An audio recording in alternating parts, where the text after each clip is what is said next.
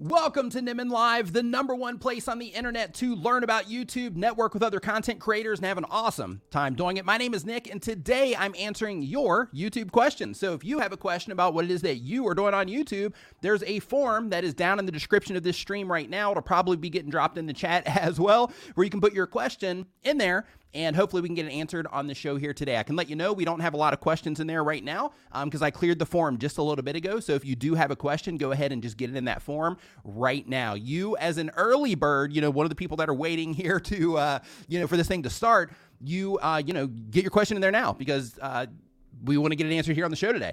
So, I also want to let you know that today's stream Actually, before we get into that, if you are watching this on the replay and you didn't get a chance to make it live, I want to let you know that I do this stream every Saturday at 9 a.m. Eastern. In addition to that, I want to let you know that we have timestamps um, that are attached to this live stream as well. So by the time you see this, there'll be timestamps added so you can just skip around to the parts that, you know, or, or the questions, I should say, um, that matter the most to you. So you can look for those timestamps in the description or at the bottom of the player where you're watching this right now. Um, I also want to let everybody know here um, that this stream today is brought brought to you by TubeBuddy, which is the number one tool for YouTube content creators. TubeBuddy will help you optimize your videos for discovery, help you test your thumbnails against your audience to make sure that the thumbnails that you are making are effective for the people that you are trying to reach. They'll help you come up with video ideas and all types of other awesome things that will help you with your YouTube channel. They've got 90 different tools. A lot of people think that TubeBuddy is just a keyword explorer, but they have 90 different tools that will help you with your YouTube channel. You can try TubeBuddy for yourself if you're not already a user at tubebuddy.com slash Nimmin, and uh, you can see what TubeBuddy can do for you there. In addition to that, the stream is co-sponsored by StreamYard, which is the live streaming platform that I use to stream this every single Saturday at 9 a.m. Eastern. And the reason that I use it is because it's super easy.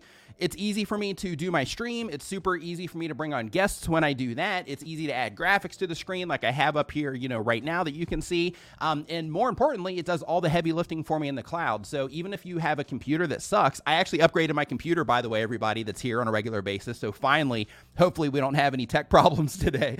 I've been like reconfiguring all this. It's still in temporary mode as I'm like getting it all, uh, you know, uh, you know, getting it all together. Um, but uh, hopefully we're, we're going to be good today, but we're going to find out. But um, with StreamYard, they do all the heavy lifting. So even if you are on like a, a bad computer or something like that, you don't have to worry about it because StreamYard is doing everything for you in the cloud. In addition to that, you can hop from computer to computer if you need to, or even pass it off to guests to carry your stream on on their channels or whatever the thing is that you are trying to do. You know what? Don't do it where you're carrying it off on their channel, but if you wanted to have them come on your channel and carry the stream for you for a bit, you can do that as well. But anyway, you can try that at StreamYard.com, or of course, I'll get a link to them down in the description as well. So I hope everybody's doing fantastic. I hope that you are excited to, you know, get get ready to learn today. I hope that you are, uh, you know, getting some, uh, you know, uh, ready to get some good information. I encourage you.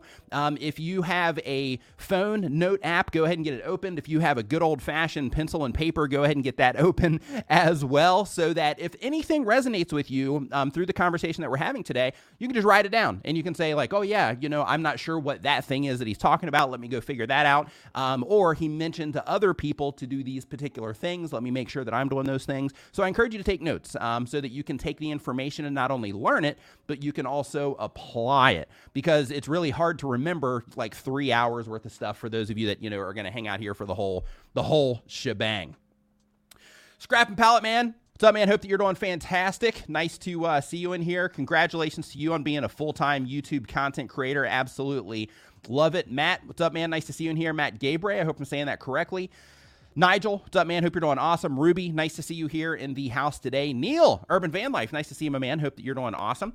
So, um, we're going to go ahead and just get into the content. But before we do, one more thing that I want to let you know about, um, because this is a temporary thing that's going on. So, I just want to let you know about this right now, really quick is um, AppSumo with is a it's basically like a marketplace for like um, you know people that are running promotions and um, uh, like if you are looking for just like all kinds of different softwares and things like that they have tons of solutions over there. Like if i'm looking for something i always hit appsumo first. But um, appsumo is currently having a promotion um, where they are having deep discounts on a lot of youtube related things. So as you can see here on the screen right now um, if you have been hanging out in the stream for any amount of time or even been watching YouTube related content, I'm sure you've ran into Roberto Blake. Um, Roberto Blake actually has his YouTube starter kit in here listed for 40 um, $40 off, as a matter of fact. Um, there's all types of, you know, informational things in here. There's mock-ups, um, all kinds of things that will help you as a content creator. Um, I'm going to drop a link to this in the, um, oh, she just dropped it in there right now. So we're good there, but I'm just going to drop that link in here um, just so that you have um, that. It'll take you directly to this page that's filled with YouTube stuff. But I encourage you while you're over there to actually look around if you do end up heading over to um, AppSumo. So um, with that out of the way, um, hope everybody's doing fantastic. I'm I'm pumped today. So basically, like I mentioned, um, I you know I got the computer upgraded. Um, I I've got my mic cable switched out. I've done tons of testing, and so far everything has been okay my fingers are crossed that it's going to continue to be okay. But um, but we're gonna find out. Gotta change my cameras up a little bit. Still working on that, fine tuning that um, a little bit. But you know, got the cameras uh, changed up as well. So I kind of lost that back shot, and I ch- exchanged that for like a crop shot right here um, in the front. And uh, we're gonna see, you know, we're gonna see how it all goes together. We're g- going trial by fire here um, in the stream today. but welcome to Nimmin Live. If you are just joining us, we are talking about YouTube and YouTube related stuff. Our entire stream today is driven by the questions that you ask. So there's a form down in the description below if you want to have your question answered here on the stream today. Just go ahead and put your question down there and we will try to get it to you um, today. So, or get it answered for you today, I should say. So um, let's see here. Let's get into it. Let's go ahead and just get into the first. Uh, let's go ahead and get into the first uh, question here. Let me go ahead and put one thing up on screen here really quick because I forgot to do this actually last week. Um, I do want to let everybody know that we do have a music service for content creators. Um, it's free. You can use it in your live streams if you go to creatormix.com/stream, um, or you can just create an account over at creatormix.com if you're going to be putting it in your video content um, itself. But uh, but right here is the uh, information for that. So um, let's see here. So the very first question that we have today is from Meg Dut uh, Desgupta. I hope I'm saying that correctly. Um, if not, I apologize. And um, they mentioned that they have a educational based channel. The goal of the channel is to educate people, and the question is, should I use Google Ads to promote my channel? So um, I get asked this question a lot, and the the thing when it comes to ads is a lot of people will think that you know if they are doing uh, you know YouTube ads, that it'll kind of shortcut things for them, right? It'll make the whole process faster. Um, unfortunately, what happens is if you are running ads and one, you don't know how to run ads properly, then it can work against you. But in terms of targeting, but two, um, if you haven't learned how to get an organic response on YouTube yet, in terms of if YouTube is showing your content to people on your homepage, they're giving your videos impressions, which they are then if you haven't learned yet to you know get people to click on what it is that you're doing and to create a great experience for them in your video content get them to further engage in terms of leaving comments likes subscribing to your channel watching additional content things like that if you haven't learned that core part of being a content creator yet then in that case the ads aren't going to do anything for you. They'll inflate your numbers and it'll look good from the outside only by the view counts on the videos that you run ads on and any artificial, you know, um, or not artificial, but any, you know, subscribes that you've generated from it. and the downside of that is that let's say you spent, excuse me, I have like a bug in my throat. Not literally a bug, but you know what I mean. If, uh, let's say you spent a bunch of money on ads, right? And you know you got your numbers inflated. You're like yeah okay now somebody comes to my channel they're going to think you know i got like a bigger channel or i'm getting like a lot of views or whatever. And you're like hey you know this is good. You know now people are going to think that well, the problem happens when you stop spending money. When you stop spending money, then at that moment in time, if you still haven't learned to do that, you know, core thing with YouTube, which is learning how to get people to respond to, you know, your thumbnails, your titles, you, you know, hook them in your shorts and enjoy your content if you're making long form content. If you haven't learned how to do all those things yet, then what's going to happen is as soon as you turn off that ad spend, you're still not going to be able to click get people to click. You're still not going to get people or be able to get people, you know, further in your content. So you have to learn the core, um, the core skills, I should say, as it relates to YouTube. You got to learn those core skills before you even consider. At least my recommendation. You can do whatever you want, but for you know the the the approach that I would take is I would just learn how to get an organic response because when you can learn how to get an organic response on YouTube, get people to respond to what you're doing, you don't have to run ads like you don't even have to do it because because you're you're you're letting YouTube do all of the hard work for you in terms of them showing your content to people and then people responding to it from there.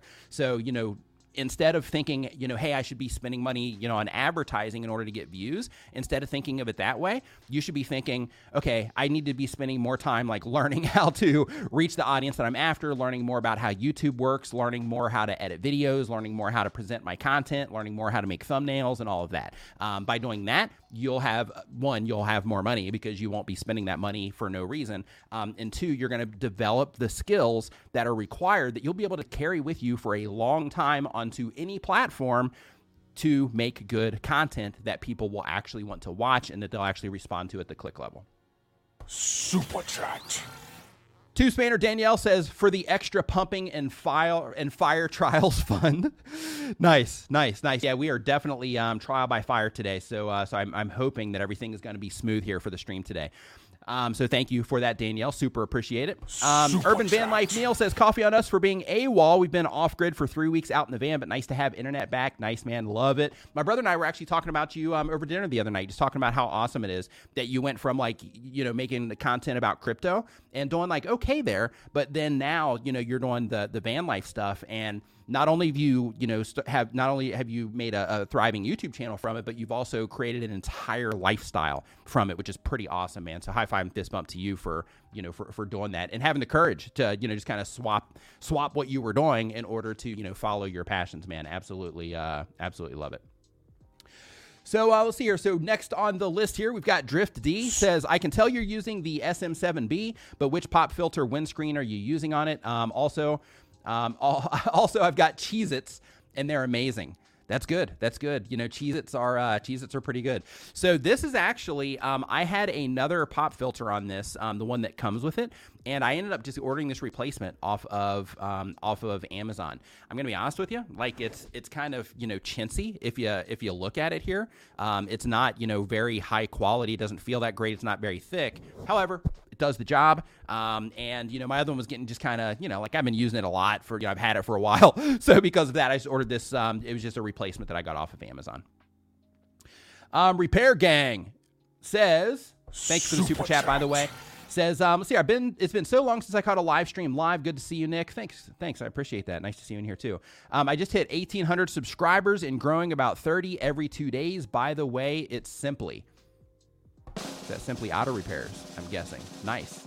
So uh, you should be hearing an applause right now. I turned something off here for my audio. I bet it's over. Yeah, so I, I, think I forgot to hook up my speakers, so I can't hear the audio as it uh, as it comes out. So uh, so there's one down of you know trial by fire. We just had some water thrown on the uh, on the trial there. So so going good. But congratulations to you on 1,800 subscribers. Um, you know, making the uh, making the progress, which is awesome. Absolutely love it. Um, Eileen Smith, nice to see you in here. Thanks for swinging by. Hope that you are doing fantastic. Doug and Chantel, hope that you guys are doing great too. Okay, so the next question that we have on our list, and if you are just joining us, we're talking about YouTube, all things related to YouTube, being a content creator. Um, everybody in the chat today is a content creator as well, so you know you're amongst your folks, so to speak. So um, you know, uh, so you know, feel free to to chat and you know all that good stuff. So the next question that we have here another issue that I'm having is a display thing. So I have to open up my my form here full screen um, uh, when I answer when I look at the question and then close it back down to, to minimize it.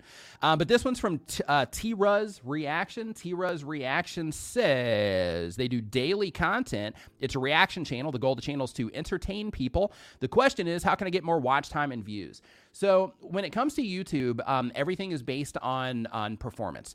So it's performance of, of course, you know, we always want to do better than our last video, but it's also the performance of everything that's happening on YouTube right now that YouTube thinks that is a good fit for the people that they think your content's a good fit for. So you are competing against, you know, everything that, like, let's say that I'm in your target audience and YouTube knows I'm in your target audience and YouTube shows me your content, you know, on a regular basis and all that. Well, as part of that, um, let's say that I'm also watching, you know, stuff about, uh, you know, making music. Let's say I'm also watching stuff about tech and, you know, things like that. You're competing with all those other topics that I'm interested in as well. So, you know, because of that, you have to make sure that you're getting a good response. What does a good response look like? Well, on every single YouTube channel, one of the things that you're going to um, have access to is you're going to have access to your click through rate. You're going to have access to your average view duration. You're going to have access to your in screen click through rate. You're going to have access to like all your engagement metrics. So you can use those things to help you better understand how people are responding to what it is that you're doing. So, you know, we can publish content and we can just blindly, you know, go like this and just, you know, hope that, you know, we made some right choices. Or we can say, okay, things aren't going as, as good as I would like them to here right now. So, because of that, let me really start digging in and trying to understand how the people that I'm reaching with my content, how they are responding to what it is that I'm doing and all aspects. So, for example, you would go into your click through rate and you would look at that um, based on the amount of impressions that you're getting, of course, but you don't look at it just in the average out view. You go into the traffic sources report and then you look at it, you know, like what does your click through rate look like coming from browse features? What does your click through rate look like coming specifically if you click into that from home pages? What does your click through rate look like coming from suggested videos? What does your click through rate look like when you, if it's coming from search, if you're targeting search? And just making sure that you're understanding those things so that you can see like, okay, these videos that are that are doing just a little bit better on my channel, people are responding to these just a little bit more through these particular things. So therefore, you know, I'm starting to be able to see that, you know, on home pages and things and, and suggested videos, when I'm publishing content, I'm able to see like, hey, based on the amount of impressions that I get, um, um, this video right here isn't doing too bad compared to my other videos, and you start to recognize that over time. So it's really important that now, as your channel's starting to grow, if you're somebody that's getting started, that now you go in and you start paying attention to these things. So as you start having videos do better than others, then you can start looking to see what the metrics look like based on because they're like a mirror, right? Um, they're like a mirror of how people are responding to what it is that you're doing. So you use those, uh, you know, those analytics that YouTube gives us to be able to see, you know, that reflection of how people are responding. So you can start to put some logic into it and start thinking to yourself, like, okay, they clicked on this one more, way more, um, compared to the amount of impressions that I got on home pages. Why do I think that is? What is different from this thumbnail compared to my other videos that got, you know, 100 less views on them? If you're, let's say you're getting like 500 views a video right now, um, you know, if you're getting, uh, or let's say you're getting 100 views, then, you know, what do my metrics look like in my videos that are getting 10 views compared to my videos that are getting 100 views? And then by doing that, you'll slowly start to see the picture in terms of, okay, if I can just do better here, then I'll start having a lot of people, you know, click on my on my videos more. If I can start making better thumbnails, you know, here, and you'll be able to start actually over time, and this is where making content on a regular basis comes into play. Over time, you'll be able to see, okay, um, you know, when when I publish a video, um, you know, typically on my channel, once I reach a certain amount of impressions, my click through rate typically looks like this. My average view duration typically looks like this, and so on. So you can start looking for problems. So you can say, hey, you know, it's been 24 hours. My click through rate is way low compared to what it is that I normally get on home pages, for example. Therefore, I'm going to go in and I'm going to update my thumbnail for the sake of you know trying to um, you know trying to improve the response that I'm getting. But at the end of the day, one thing that we all have to understand as content creators is we have to make content that people want to watch. We have to package that content in a way that helps people identify it, and it's also compelling enough that will cause somebody to want to click on it as well. So they need to identify it, and then they need to want to click on it. Um, so make sure that you're doing those things. It's kind of a long answer. I'm kind of getting getting warmed up here. Bear with me. Bear with me. so uh, next up, we got Play Button Gaming. I like how you're seeing the future right there. Looking good. Love it. They do daily content as well. We had two in a row daily content.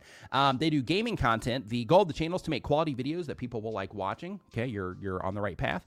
Um, the question is having trouble sticking to one niche help me set my mind at ease. Is there a way to put my um, to put it into my mindset to have one niche? Absolutely. So when it comes to um, having one niche, how many people here are you just have content that is serving like one type of audience? If that's you, just say me. If you have just like a very if you have a niche channel, if that's you, let me know. But when it comes to uh, your niche on YouTube, a lot of people think that a niche is basically a limitation on content that I have to make the same videos over and over. That's not the case. When it comes to a, a niche, hey Brad, what's up, man? Nice to see you in here. Um, when it comes to um, a, a, a niche or you know deciding on your niche, it's it's important to to do kind of like a mindset shift, um, you know, which is perfect because that relates to your question. Um, when it comes to like your definition of what a niche is, so a niche, of course, is you know where you are you know focusing in on a segment of a particular you know type of content. Um, but at the end of the day, what you're really doing is you're focusing in on a particular type of viewer that has a certain set of interests. So because of that, when it comes to your games one thing to think about it, how many gamers do we have in here? If you're a gamer, just uh, just say me. But um, you know, when it comes to the games that you're playing, one of the things that you know you have to think about is okay. Let's say I'm playing racing games. Then in that case, I'm going to go ahead and just experiment with some other racing games as well because if somebody's playing you know one type of you know driving game, there's you know a likelihood that they're into into driving games and therefore they might be playing other driving games. So then there therefore you can like test some of those other games against those people and see if they also respond to some of those. Um, but the idea is thinking of it from the perspective of whatever type of content I make on my channel, it needs to be a good fit for this particular type of audience. So that's why you'll see, you know, people that have, you know, channels based on teaching people about music. That's why you have you see people that have entire Fortnite channels. That's why you see people that have entire Call of Duty channels or just like, you know, first person uh, you know, first person channels all of those things are so that they can serve that audience that's into you know, like that particular thing. And the big win with this is over time. We got a race drifter here, um, and and the thing is is with that over time is as you publish more and more content to your YouTube channel and you're thinking about the audience first when you're publishing your content, what you do is you start building a resource over time of content that a certain type of person can come in and they can watch a bunch of videos on your channel, right? So when it comes to getting that additional watch time, which I think was actually part of the other question, and I'm not sure if we answered that or not. But when it comes to getting that additional watch time, let's go ahead and squeeze it into this one. Um, you know, part of that is just having that channel that's targeted towards a specific type of viewer um, um, that has a certain type of interest, so that when they click on one video, and YouTube is recommending other things from your channel in the sidebar, or you're recommending at the end of your video for them to watch this next, or you have a pinned comment going into a, a playlist for that type of content or whatever, the whole thing with that is you start creating a channel that's bingeable. So that you know like everybody here you know you're a content creator. If you were to go to my to my videos page right now almost anything that you click on would have something to do with with you right? It would have something to do with your interest. Now it starts segmenting there a little bit it starts segmenting there a little bit in terms of like let's say um, like in my case right i have some content that's for live streaming some content that's for video editing. So then in that case if you're making uh, you know if you're doing all of your stuff on your phone and you weren't editing videos with software then in that case some of those videos wouldn't resonate but for a, a larger portion of the audience they would. So you know the idea is just making sure that you're thinking about who it is that you're reaching with the content more so than a limitation of the type of content that you can make because of the niche um, let's see here. I just got a I just got a message from D here, and it sounds like it might be uh, sounds like my audio might still be having a problem. I'm touching something that caused an occasional click. Oh, interesting. Could be your watch touching the cable. Okay. All right. Yeah. Thanks for the heads up there, D. I appreciate it. So we're, we're halfway there. so uh, so here. So next up on our uh, next up on our list here, we're going into question number three. If you're just joining the stream, I want to let you know that we are talking about YouTube, YouTube related stuff. Um, we're all content creators here, so we're talking about all things related to being a content creator. We're going to be talking about you know getting views, getting subscribers. Probably there's going to be some stuff in here about making money. There's going to be some stuff in here about mindset. There's probably going to be some questions in here about burnout, those types of things. Um, but we're talking about you know all of the different things that we deal with as content creators today. So, our next question is from Colors of Hope Crafts ASMR. Um, Colors of Hope Crafts ASMR says that they do ASMR and fiber art. The goal of the channel is to bring in extra income, see, see, and use ASMR to help people relax and learn about fiber art. And the question is my analytics show that I lose people in the first 30 seconds. What can I do to change that and improve my hook? Should I change my channel name to make it more obvious what my channel is about? Thanks in advance. Um, changing your channel name isn't going to impact how people respond to the video content itself. Um, what you need to do is you need to experiment with with how you're actually starting your videos. So, you know, as content creators, we will kind of get stuck in ruts to where it's like, hey, this is just the way that I do it. This is the way that I see other people do it, so I'm going to do it that way. But what you want to make sure that you're doing when you do see fail points like that is you want to make sure that you are running experiments on new content that you publish. So you're asking, you know, like what you can do with your hooks, just some things to think about. I'm not sure exactly because you're doing ASMR, but you're doing like fiber art with it, I think is what it is that you're doing. But the thing is, is like when you are like starting your videos, just some ideas for you is one, since you're doing ASMR, I guess you're not going to be talking. So because of that, um, then having, you know, just kind of soft music, you know, playing that just kind of like goes into the thing, which even with that, because you're doing ASMR, it's probably not a great idea. So then um, that's probably going to come down to, since you are doing ASMR, just you know what it is that you're actually you know showing there and and the quality of what it is that people are experiencing on the visual side and on the audio side because ASMR is like a full audio experience. So because of that, you can't kind of, and I'm not saying that you're doing this, but you can't like halfway do ASMR. So you want to make sure that you, do have good microphones and all that because people are listening to that stuff in headphones like while they're going to sleep. So you want to make sure that, you know, that they are getting a high quality audio experience so that you can make sure that you're giving them what it is that they're, you know, that they're in for. So it could be if you're losing people that fast on an ASMR video, it could be that they click on it and then when they click on it and they come into you know that particular video it could be that you know the quality um, you know isn't there in terms of the audio quality. It could be that there's other sounds going on that kind of distract them you know from it. Um, i'd have to actually experience your content to you know really do that. But um, but really in your case i would just focus all efforts on the quality of the audio. I'd make sure that you're processing your audio that you're removing any noise unless it's intentional noise um, you know for the sake of you know creating like a like a little you know like sound bed of, of, of sorts. Um, um, so with that, those are things that I would I would do first to make sure that the experience that they are getting um, is a high quality experience. Next up on the list, thanks Chantel, I appreciate it. If you're enjoying the show, remember to give it a thumbs up and share it with a friend right now. Next up, we've got uh, That's English School. That's English School says that they do, man, this display issue. Man, always something. Let's see here. Let's see how I can do this. Let's just pop this out individually here. D says ASMR is very specific. People will dig. Here, let me just put it up here on screen. I just scrolled past it. Um, says ASMR is uh, very specific. People will do um, what you're doing or, imme- or dig what you're doing or immediately click off based on their personal tastes. So let me just pop this one out completely. Let's see if that'll do it. There we go. Okay, it's an educational channel. The goal of the channel is to teach English to Japanese people, promote our school, and make some videos. Uh, come on, come on. Um, see here, make some videos um, and some side income. Oh, and make some side income in the process. The question Hey, Nick, um, quick question about YouTube Shorts. In your opinion, do we need to make custom thumbnails or just go with the one of the choices that are automatically generated by YouTube? Thanks as always. If people can enjoy your shorts um, on a computer, then in that case make a thumbnail for it. Um, if it's something to where like it's it's just like super short, it's only going to give them a good experience if they're like watching it quickly on a mobile device, then don't worry about it. But the difference is when you make a, a like an actual thumbnail, then that can increase your chances of getting you know clicks from home pages and you know anywhere else that they'll show up. But you know shorts do show up places like um, shorts are showing up in like search sometimes. So because of that, um, you know if you want to increase that chance of somebody actually clicking on it, um, then in that case you know you might want to add a you might want to add a thumbnail to it. So lot of people are not adding thumbnails to shorts just out of you know like laziness or whatever, um, or they just don't want to take that extra step, or it's only appropriate you know as a short. But if you are like, hey, I'm just trying to get as many people into this as I possibly can, then I would make a thumbnail for it just for the sake of you know coming up on uh, like when you do show up on home pages, things like that, then it looks like a normal piece of video content. Um, let's see here. So, uh, really quick, hot mess history with T said what she said. Um, T said what T said says, "Hey Nick, um, I had eighty-five thousand subscribers in the past. Uh, let's see here.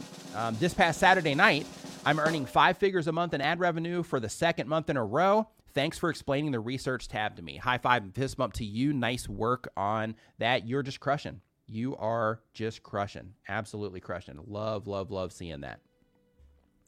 Thank you for keeping us updated too. Like it's it's awesome. Like from you know from this view, it's awesome. You know, just kind of watching the pro- progress and seeing you like keep jumping in. Like, hey, you know, 55,000, 60,000, 65,000, 70,000, 75,000. You know, now you're at 85, so you're like right on the cusp of a play button. Congratulations to you. It's a lot of hard work. You know, like like I know that you know you've put in tons of time into this. You've put in tons of effort, tons of thought, tons of energy. So uh, it's awesome to to see it you know paying off, um, paying off for you because it's not you know getting a play button. Um, it's not an it's not an easy feat. So congratulations to you. Like you're not there yet, but you're on you're on the way. You're gonna get one. It's in your future.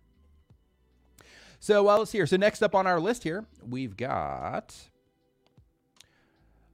Looks into swirl resin tumblers. Cindy says that, uh, let's see here, one time per week or more. Um, the type of channel is a art channel where I make resin tumblers. And uh, let me scroll down here really quick. Um, the goal is to show folks my experiments with resin and grow my channel. The question is, I recently hit 10,000 subscribers, which opens stories from me, I but I don't really know what it is. What do you do with that option, or how will it grow my channel? Can you explain the best use of stories, please? Okay, this is a great question. So when it comes to um, YouTube stories, first off, YouTube put out um, some information. Um, YouTube put out some information um, in the past saying that people that use stories on a regular basis get a higher amount of people subscribing to their YouTube channels. So they absolutely do convert you know viewers into subscribers. So in your case, what you'd want to do is you'd want to um, you'd want to do stories if you decide to use them. You'd want to do stories um, uh, to where you're just showing like behind the scenes stuff. Maybe you're talking about the specific things that you're using you know within your tumbler making. Maybe you're up a video that's going to be coming next. Maybe you're making a story letting people know that, hey, you know, I made this video like a couple of weeks ago. Um, I've had some people, you know, asking me about the materials. These are the materials that I made about it. And this is the video if you want to go check it out. Um, and then within that, also within the stories, you also have the option to link a video. You can't do it with every story, but you do have the option to link videos and stories as well, to where you can also use that as like a doorway going back into your YouTube channel, which is pretty cool. So when it comes to the stories, you can use it as a way to just make a quick connection, you know, with people. But, you know, stories get seen by people that are subscribed to your channel and people that are not. So you can also use it as a way to get people to subscribe as well. But typically, stories will come down to people using them just for that, you know, more personal connection, showing stuff behind the scenes, things like that. Um, let's see here. Next up on the list, we're on number seven now. So we're just cruising through these. We got $2 beats in the house. Where's my two dollars? So I can't remember the movie, but there's this movie, um, uh, two dollar beats. I don't know, you know, what your age range is here, um, but for you, you know, older folks in the house, you'll remember this one probably. But there was a movie where this kid would chase this dude all through the movie trying to get this like two dollars for a newspaper that he delivered or for this like newspaper subscription uh, and as soon as i saw your name uh, in the chat earlier um, that, that it made me think about that for some reason but anyway um, the uh, the Type of channel is music and beats. The goal of the channel is to sell beats. Question I'm trying to sell my beats as cheap as possible so people who perhaps cannot afford it can get them cheap. Should I just keep linking um, BeatStars or would funnels and perhaps my own website be a better option? Thank you, Nick, for your advice. is awesome. Um, I'm locked out of my JRP Music official channel. Oh, that's you. Okay. Um, due to a two step authentication. Have a wonderful weekend, everybody. So, um, in terms of uh, linking to BeatStars or, you know, creating like funnels, driving people into things and all that, um, right now, I would be trying to get people over to BeatStars just because they have their own marketplace. So then you can tap into their marketplace itself, right? Um, once you start, you know, getting you know activity or more activity on your videos, and you start getting consistent views, things like that, that's where you might want to start considering like, hey, I'm gonna have my BeatStars um, store available but I'm also going to start, you know, trying to, you know, maybe drive people into like email lists and things like that so I can keep them updated with any, you know, new beats that I put out and that sort of thing. And as part of that sequence that you would set up, then you could start sending people into your BeatStars from that. Um, so, you know, it's kind of like, hey, you know, get five free beats, sign up for my email, that type of thing. Um, and then when they sign up for that, then that puts them into your system, whatever it is that you, you know, use. If you use Aweber for it or Active Campaign, whatever, uh, keep in mind these things come at a, at a price. That's why it's important to make sure that you are, you know, selling the beats one you know that, that you're actually making sales um, and that you are you know if you are running ads on your channel for example that you do have that money to reinvest back into your project. Um, but the idea is to um, either send them just to BeatStars so that you can also, you know, just tap into their marketplace right now. Um, and then once you start getting a decent amount of activity on your videos, if you're not already, if you're already getting good activity, then you can go ahead and put this together now. But basically, set up a um, an email service, create an offer for the viewers, and let them know that you know they they can go download you know whatever it is that you're going to be giving them um, in exchange for their email address, and be very transparent. You know, once you sign up for this thing, then you know just as a heads up, you know, anytime I publish new beats, I'm going to let you know about it, let you know where to get them, things like that. And you can also do cool things as well in terms of like occasionally, you know, sending out like, hey, you know, we're also going to be sending out like a, you know, a free beat um, like once a month or once every couple of months or, you know, whatever your approach is in terms of just, you know, trying to keep that interaction going with the people that are signing up for your uh, people that are signing up for your list. Techers UK, what's up? Hope you're doing awesome. If you're enjoying the show, remember to give it a thumbs up and share it with a friend right now. Next up on our list here, um, we've got uh, we've got Cindy again, and this is probably because I had mentioned that I had uh, taken the, um, the, the questions out. But let me just double check here really quick. Okay, yeah, we got that one covered. Um, so here, next up on our list here, we've got uh, so we're number nine, entertainment things. It says they upload one time per week or more on a PC. They do entertainment content. The goal is to get at least fifty to hundred thousand views.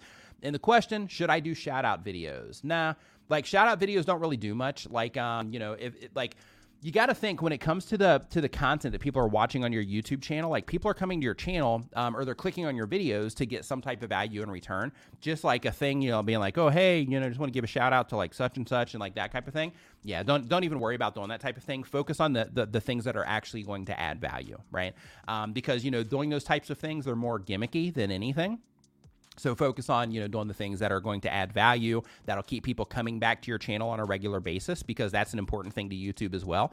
Um, and that, you know, and, and keep thinking of it from the perspective of, you know, if somebody came in and they watched the last video that I publish, like what's something that I can make next that would really add a lot of value to those people that watch that particular video, right? So instead of just wasting it with like, you know, update videos and shout out videos and like that kind of stuff, like give them actual content that they can come and enjoy that, you know, that you might have some people subscribe to and, you know, things like that.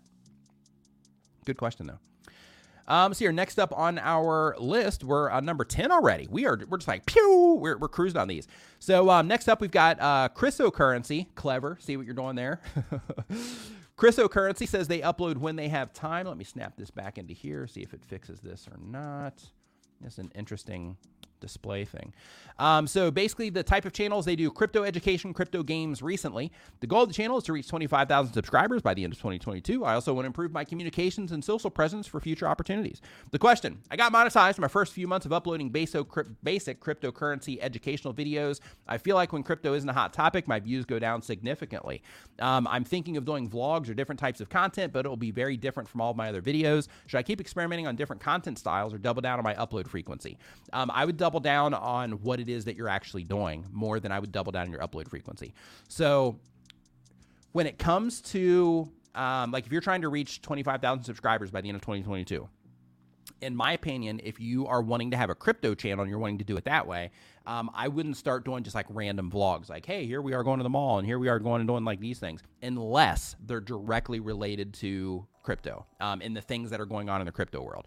Um, so the reason for that is because right now, you have people that have responded well to your channel. Um, of course, you know, when things are up, then you know there's tons of activity around it. When things are down, then there's not as much activity because people are selling off and you know things like that, and they're not holding.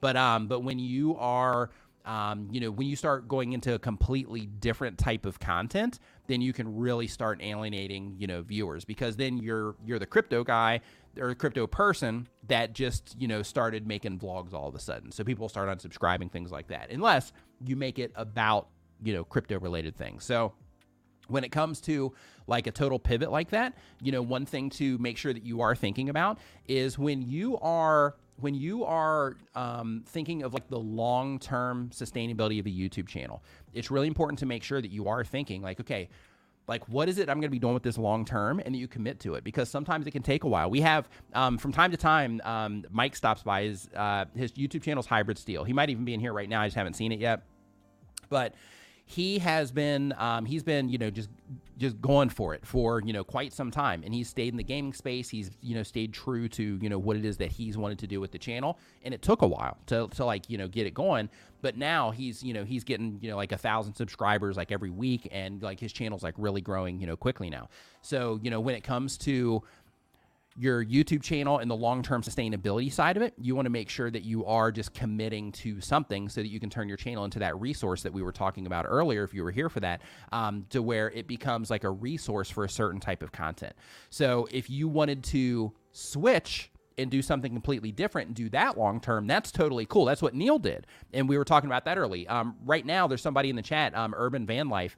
Um, his name is Neil and he was doing just you know all crypto content and then he ended up switching everything and going into started a whole new channel and ended up you know talking about van life started a whole business around you know remaking vans for people and things like that. And um, and he's thriving now like everything's going awesome.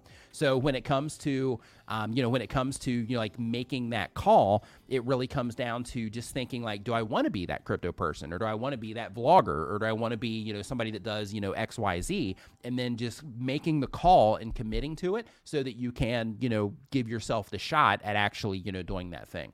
Um, because, you know, with anything, like if it's, you know, if it's going up and then it starts going down a little bit and you're like, okay, well, now I'm just going to, you know, jump ship, then, you know, at that moment in time, it's going to be really hard to do anything consistently. So because of that, I would just try to just think, you know, just build out a plan and say, you know, when it's up, it's going to be up and it's going to be great. But when it's down, if, if historically, if my channel doesn't perform as well when it's down, then in that case, one, I need to really start thinking about the topics that I'm talking about. And I really need to start thinking about how I'm grabbing people's attention and things like that to pull them into what it is that I'm doing. So, for example, even though it's down, there's other crypto channels, I guarantee you, that even though that the, you know, general interest might not be as high because it's not, you know, peaking out right now, um, there's still, you know, other crypto channels that are that are thriving right now and that are able to capture viewers based on the topics that they're coming up with and, and pull them back in and still keep them talking about crypto. Because even though it's down, there's still a ton of people that are, you know, still super interested in crypto. So because of that, I wouldn't even blame it on it being down outside of, you know, it just not being a thing that's like, you know, trending to where people are talking to their moms about it. Like, hey, you know, hey, mom, you know, hey, you got any crypto? you know what I mean? Because that's what's happened. You know, that's what happens, you know, when it's up. Like, hey, you getting in, get in now before it, you know, goes to the moon and like all this stuff. But like when it's down, then, you know, the conversation just isn't there. So, you know, you might just need to be the person that's creating that conversation. Um, let's see here. So next up on our list, we've got. Um, let's see here. Go ahead and show that. There we go. So next up, um, we've got what is this one here? We got Buff Bass Outdoors, Buff Bass, Buff Buff Bass, all about that Buff Bass. Got to be careful, like humming that, I guess. Um, let's see here. So let me go full screen with this. See if I can get down to it from this way. So next up, we've got uh, this one does one time per week or more on the upload. They've been on YouTube for less than six months. They do fishing and outdoors content. The goal of the channel says I want to build a community of people that are passionate about fishing and making an impact and make an impact on people's lives. Question: Hey Nick, um, I was wondering if uploading shorts and long form content on the same channel can hurt the channel. I uploaded a short and got 18,000 views on it, and I only have 85 subscribers. Can this hurt my channel if my shorts are relevant to my content? As long as they're relevant, you'll be fine. Um, but you know, just pay close attention in your shorts analytics. Now that we have that, you know, now that they've separated, um, just to you know make sure that you know people are continuing to respond well to your shirts, shorts. Learn how to make better shorts if you're going to be doing it. Um, like learn how to make them better. But while you're doing that, also learn how to you know make the better long form content if long form content is something that you want to do. Just a heads up, some people have nothing but shorts channels to where all they make is shorts and they do awesome. Um, some people have you know mixed channels and they do awesome. Some people have channels where it's just all long form video content. They do awesome. Some people have channels where all they do is live streaming and they do awesome. So you know like the opportunity is there. It's just figuring out what it is that you want to do. So, one thing that I recommend to you is if you are coming onto this and like the goal, you know, part of this is like monetization, for example, not just YouTube monetization, but like, hey, I'm going to be, you know, promoting things as an affiliate and things like that. Then in that case, I would learn to do the long form content side of things so that you can just increase your chances of showing up in search, increase your chances of people, you know, consuming a longer video to where they get a better understanding of what it is that you're doing. So then they're more, if you do reviews of, you know, outdoor related things and stuff like that, so that you can, you know, increase your chances of possibly having uh, you know somebody you know click on links in your description and you know you get a sale from those and uh, or, a commission from those and things like that. So um, so because of that um, I would, you know, just I would first before you're like, hey, doing this, doing this, and only thinking about subscribers and views. Um, I would sit back for a second and I would think like, okay, what is it that I'm really wanting to do here on my channel, and which one of these, uh, you know, would help me do it the best, and how if I want to do the other one, how can I use that other one to like either supplement the viewership or to reach new audiences or whatever to you know pull some of those people, um, you know, into the channel because you know without a without a question when you know you're publishing videos you have to get longer form videos. You have to get people to click on what it is that you're doing which is a huge hurdle for a lot of people. But when you're doing shorts then you just have to be good at the video side. So you know because of that you know i would definitely you know experiment with both while working on skills to get better at both. Uh, rc trails Super says chat. how long? Thank you for the super chat says how long should i wait before changing slash testing a new title and thumbnail after uploading a new video? So this first step of this is understanding how your videos typically perform. So if you start to go through all of your content you start to look at you know after certain time limits like okay after the first three hours then you know typically on the videos on my channel that do better than the other videos they typically have a click-through rate of about xyz um, um, compared to x amount of impressions um, coming from home pages so then at that point in time, if you're targeting home pages at that moment in time, you can say, okay, we are at that three day mark, um, or you know we're just you know we it's been like a few hours since you know upload whatever, um, and you know typically when I have this many impressions, my click through rate is way better. Um, and right now, since it's not, then in that case, um, you know, I'm going to just go ahead and change it because historically on my channel, my videos that typically do well, or my typicals, my videos just when I publish them, you know, my click through rate is at least this. So because of that, if you do notice that it's you know low in a particular traffic source than your target that you're targeting, then in that case you'd want to make that update like once you notice that you're that you're coming in extremely low. Um, let's see here. Next up on our list, it's a good question. Um, we got just notified. Just notified says, uh, let's see here. Let me go full screen with this. Definitely not as fluid. So um, let's see here. So the type of channel is financial independence. The goal of the channel is inspiration for better quality of life. Super cool. Um, if there's an immediate flat line following a sharp push of impressions, can the video have another big push or is it done? My last videos, um, after a heavy push with uh, decent stats, 12% CTR, 60% retention, six minute average watch time. Um, last videos after a heavy push with decent stats. Okay, so um, if it just completely flatlines, I mean, you know, it, it can, I, like, here's the thing with any video on YouTube, it can start picking up at any moment in time. YouTube can test it against a particular audience they think is going to be a good candidate for it. If that audience starts responding, then a video can just take off out of nowhere. You, will hear people talk about that all the time. Um, however, if you put out a video and you know the impressions that you're getting on it um, even though you have a 12% click-through rate i'm not sure how many impressions you got. Um, that information would have been great. Um, but like uh, you know like a 12% ctr might seem good um, and it is you know good but um, but if you have you know 100 impressions then a 12% ctr you know isn't that fantastic um, same exact thing with the retention, you know, and all of that. Because, you know, like as you get more activity, more impressions and all of that, it becomes increasingly more difficult to to, to maintain those higher numbers. Um, but but the amount of impressions that you have on this would be a, a, huge factor on you know if this is actually good or not. But um, but one thing that you want to do is if you do see it you know flatline like that, um, I would go in and I would change things up. So I would like you know like if I just completely flatline and I was flatlined for you know a little bit of time, let's say um, like a 48 or 24 hour period, then in that case I would go in, I would update my title, update my description, um, just a little bit. Um, I would update my thumbnail, and hopefully YouTube will show it to you know more people to test out those changes, so that you can hopefully get people to you know to, to respond better to it. Lee's Monique Funk, thank super you for the super chat. chat. I appreciate it. Those are always appreciated. Thank you very much.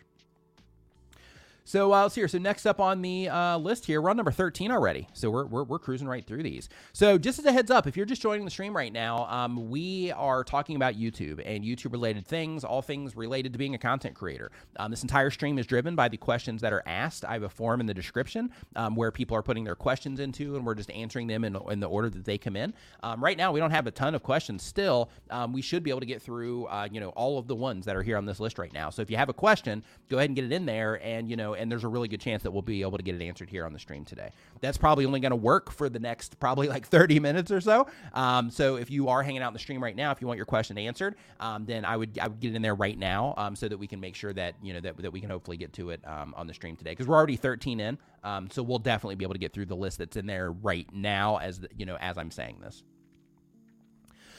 So uh, let's here. So next up, we've got um, all terrain action says that they upload when they have time.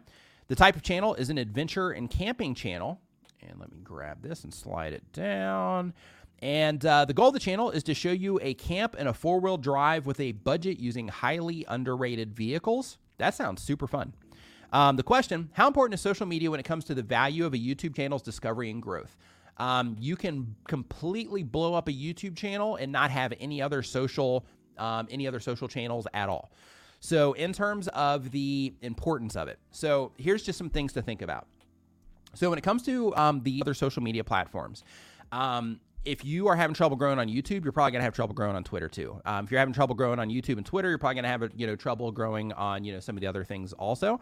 Um, um, so because of that, when it comes to driving people to your YouTube channel, um, one of the things that um, that is really important to make sure that you keep in mind as a content creator is you need to be able to get the the activity on YouTube, right? So a lot of people will lean on trying to grow their YouTube channel by having like a Twitter account or even a TikTok account. And they'll start doing well on TikTok, but then they'll still keep having trouble, you know, on YouTube. And they try, you know, in all their videos trying to get people over to YouTube. And some people will trickle over. But the thing to think about is like if somebody's on TikTok, they're on TikTok because they want to be on TikTok. So they got to really be into your stuff to want to leave TikTok and go follow you on YouTube. And I, I follow, I'm sure, you know, people in here have too. I followed like a nice amount of people from, you know, on YouTube from TikTok because I'm on YouTube more than I'm on TikTok. So because of that, I have followed people, you know, here that are over there.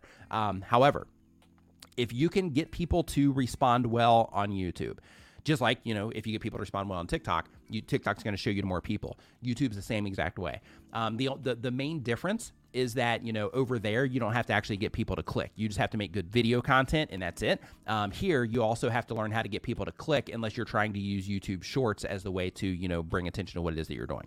So um, because of that it's just important to know that you do not need other social media accounts, but they are convenient to have, um, and they're they're they're valuable as well because if as you're growing your YouTube channel, you're also growing some of these other social media platforms, when you get to the point in your social media career, so to speak, where you are going to start working with sponsors and things like that, when you also have a following on Twitter, you also have a following on Instagram, you also have a following on TikTok, then those are more assets that you have that you can leverage when it comes to the deals that you're putting together if you start working with sponsors. So, because of that, um, you know, having those other things in place are great for that. Um, they're also great when it comes to just interaction. So, for example, I'm really active on Twitter. I, I go onto Twitter almost every day. I'm active on Reddit um, as well. But on Reddit, it's not like you know everything else where you get like followers and stuff. I mean, you can technically, but that's not like the push there. But um, um but on Twitter, you know, I, I use that as a way to um, just interact with people. So, you know, like people will share the stream out. So when they share the stream out, then I'll be on Twitter later, um, either later tonight after the stream or tomorrow, you know, when I get on my phone, um, I'll be in there, you know, thanking people for sharing the stream, stuff like that. I have people, you know, shoot me DMs. I'll, you know, talk to people or answer questions in DMs sometimes. Um, you know, sometimes people will just have a question that somebody else is posting, you know, like, hey, um, you know, this person's having this problem. Maybe, you know, Nick will know something about it. And then, you know, I'll be able to go and reply that way. So it's a great tool. Twitter is a great tool for that additional interaction with you know the people that are into you know the type of content that you make um, or the, or your content you know in general. So um, so because of that I do encourage you to have those other social media outlets. And if you are trying to build a brand online um, if you do have a name like in your case all terrain action um, I would try to get all terrain action um, on Twitter. I would try to get it on TikTok. I would get the URL here on YouTube. I would I would secure that everywhere that you think that you could possibly upload to in the future for the sake of just making sure that you have it for the sake of the brand. And then if you decide to, then you can you know start using any of those platforms at any time that you want to. But in terms of them being a requirement or necessary, Absolutely not. They're just kind of like icing on the cake to help you communicate more with your community, or in some cases, to just repurpose some of the YouTube content or something like that. Great point right here. Um, genealogy with Amy Johnson Crow says um, it's also important to think about where your target audience is hanging out. Absolutely, without question. So you know, if you do find that you like a majority of the people that you're trying to reach are on Facebook, then you know, creating a Facebook page, trying to reach, reach them there, uploading native content to Facebook um, as well is definitely something that you would want to do in that case or anything anywhere tiktok you know based on you know whatever um, but you know thinking about where they're at thanks for uh, thanks for that addition amy i appreciate it uh, next up on our list here, we've got Tarot with Ruby. What's up, Ruby? Hope you're doing awesome. Um, let's see here. Let me snap this into here so I can go full screen with it. What a weird issue this is. So uh, let's see here. I'm not saying your question. I'm just saying like the tech thing that I'm uh, that I'm running into that I'm running into here. Hold on, really quick. Let me um, copy this. Let me just paste it into here and see if this will do it this way. Still not doing it. Yeah, so I'm just having this weird display problem when it comes to actually scrolling down the screen for some weird reason. Tested everything else. Everything else worked fine. But th- but then but now the computer's like, "Oh, hey, we, we got a new one for you. Let's see you troubleshoot this one while you're live." So uh so the type of channel is uh, tarot chats and tarot readings. Um, the goal of the channel is to offer insights through my readings and make reading the tarot accessible and easy for everybody. The question: I want to do more live streams, but I'm struggling to shape them into something that will um, add actual value to my viewers after the stream. I was thinking of doing live tarot readings for viewers but that doesn't add value after the live besides potentially creating fear of missing out for those who missed it. Maybe I could combine them with readings for the collective um, at the start of the stream that I can unlist and then edit into a valuable video. Another idea is live unboxings of new decks. Um, I've also been thinking of multi-streaming to Twitch and YouTube to broaden my audience while uh, without keeping anything from my existing YouTube audience. What do you think is the best way to go about live streams with my channel topic and still add value after the live? Thanks so much. So this is a really good question. So first off, how many people here are live streamers? Um, just because this is going to add value to uh, you know to everybody that's live streaming. So, um, how many people here are um, live streamers? If you're a live streamer, just say me. But um, but when it comes to um, deciding, you know, the value that you're going to add through your stream, I, I know exactly what you're talking about in terms of like the replay, right? Because here, this is one of those situations as well, where I'm answering all these questions. They they relate to a lot of people, However, um, it's still something to where on the replay you might feel that you're kind of you know missing out on like the the vibe of you know what is it we going on here because you know the chat's moving, we got you know conversations going on you know in the chat and stuff like that, and uh, you know people can definitely get that FOMO. So if you are watching this and you have that FOMO, join us at 9 a.m. Eastern or uh, 9, 10, 11, 12, uh, 9, 10, 11 Eastern, all the way up till like 11 or 12 here next Saturday.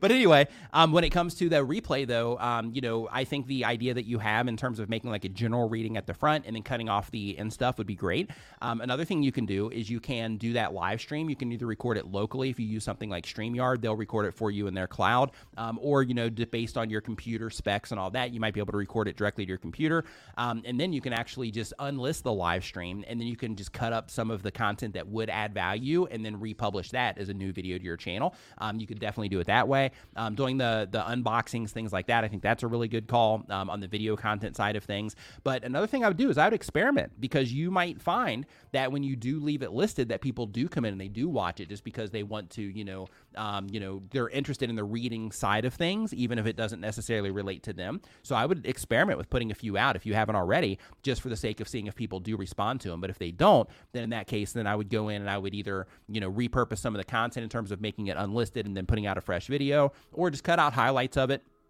um, or um, you know, just kind of front load the content that would be good for the general audience on the replay, and then you know cut everything off um, at the end, and then just leave it that way. So I, I, think the approach that you're taking and the view that you're seeing it with, I think all of that is, I, I think you're on the right path there. Um, but I would definitely you know experiment. Um, I would definitely experiment there. So, um, really quick, we had some super chats come in. I, am going to address really quick before we hop into the uh, next questions here. So, I just want to make sure I got everybody uh, covered. Man, having scroll things here too. What is going on? Okay, let me do this. I wonder if I just there we go. I'm, I'm, I'm okay. I, got, I think I found a workaround here. So no matter how far I'm okay, here we go. Okay, now let's open this. Oops. If you're enjoying the show, remember to give it a thumbs up and share it with okay. a friend. Yeah, that right now. Okay. So I think I might have just fixed that problem I was having. Okay, so um, the first thing, really quick here, um, from Lost Curry. Thank you for the super chat. Super says when live streaming on your main channel, um, do you recommend unlisting live, or can you keep it up without hurting the channel? Live streaming two times per week. Um, so if you are getting a good response from your live streams in terms of, you know, people are coming in, they're interacting with them, you're staying on topic based on the things that you talk about in your channel, you structure your live stream in a way to where it is good on the replay. Um, in terms of, you know, you don't have a bunch of like space filling things that that you know would make somebody be like, oh, I don't even know what's going on here, or you know, this is getting really slow to get into it. You have like countdown timers, things like that. Um, then in that case, you want to unlist it um, or restructure how it is that you're doing your live stream. Um, if you leave it on your channel though, it's fine as long as people, you know, as long as people responded to it. But even if they don't respond to it like directly, it's still not going to negatively impact like the last video that you published. It's just people will stop responding to your live streams. At least people that are coming into them and not enjoying the replay, um, they'll they'll just stop responding to them when, when they show them. So you can see my um, channel is a good example of this. So I leave mine up. Um, I've experimented back and forth several times throughout the years um, in terms of leaving them listed, leaving them un, um, unlisted, and I haven't found one one difference in either you know like i haven't seen a gain or a loss even small in in either direction um, anytime i've experimented with that. So you know as long as you are consistent in the value that you're providing through um, your video content and your live streams you should be fine leaving them up. But one thing that i do recommend is if you look at my YouTube channel page right now, um, your YouTube channel page is basically where you know, like if somebody's enjoying your content, like if you're watching this right now, you can click on my my uh, you know my channel name, and then you can it'll land you on my channel page. So one thing that I do there is I have a custom playlist um, instead of just my default uploads playlist. I have a custom playlist at the top that says you know like Nick Nimmin's recent videos or something like that. Um, and the reason that I have that custom playlist is so I can exclude my live streams from that playlist. So for the people that land on my channel page on a mobile device, the first content they see is only content that they can get the value from the fastest con, you know, the fastest, and it's also low commitment content. It's not three hours. It's you know like uh, five to ten minute, maybe fifteen in some cases, um, content that they see there. Um, so I would definitely do that um, for the sake of you know that that uh, user experience. But in terms of it hurting the channel, you'll be fine as long as people you know respond to the content. But just keep in mind if, if people you know they have a really high response to your video content in some cases they can also like you can get a lot of you can get a lot of views on live streams on, on the replay but you just have to make sure that you are you know structuring things in, in the right way. You got to make sure that you are you know titling things and, and and adding a thumbnail in the right way. So like a lot of people when it comes to live streams they'll just use templates. As a matter of fact i got lazy in this thumbnail and i used the same you know thing that i used uh, la- the the the last stream but i have been changing my thumbnails up you know from from time to time in the streams to see if I can find one that you guys respond to more than the others. But um, but the idea is that you know you do need to work on you know that side of things and deciding like okay am i doing this live stream for the purpose and this is another really important part of this is is understanding why it is that you're live streaming. So if you are live streaming for the purpose of you know creating that connection with the people that are interacting with your content, then it doesn't matter if it ends up doing great you know long term for that live stream as long as you're making that connection because that's the purpose of the content. Whereas if you're live streaming for the sake of growing your YouTube channel, then you have to take a different approach to that to make sure that it is you know uh, you know that, that they do have direct value that you're hooking people things like that on the replay um, so that you're structuring your stream so that when they do come in on the replay, you know, you have all those things in place just like it was a piece of video content so that somebody's more likely to continue watching that replay. So hopefully that makes sense. Um, next up, we've got uh, Real Ken Fu. Super Thanks for the um, super sticker. I appreciate it. Science Based Fitness. What's up, man? Super nice chat. Says, Did you see Nate from Channel Maker's video on mental health? It was great, and I wanted to know what your thoughts on the mental health side of YouTube.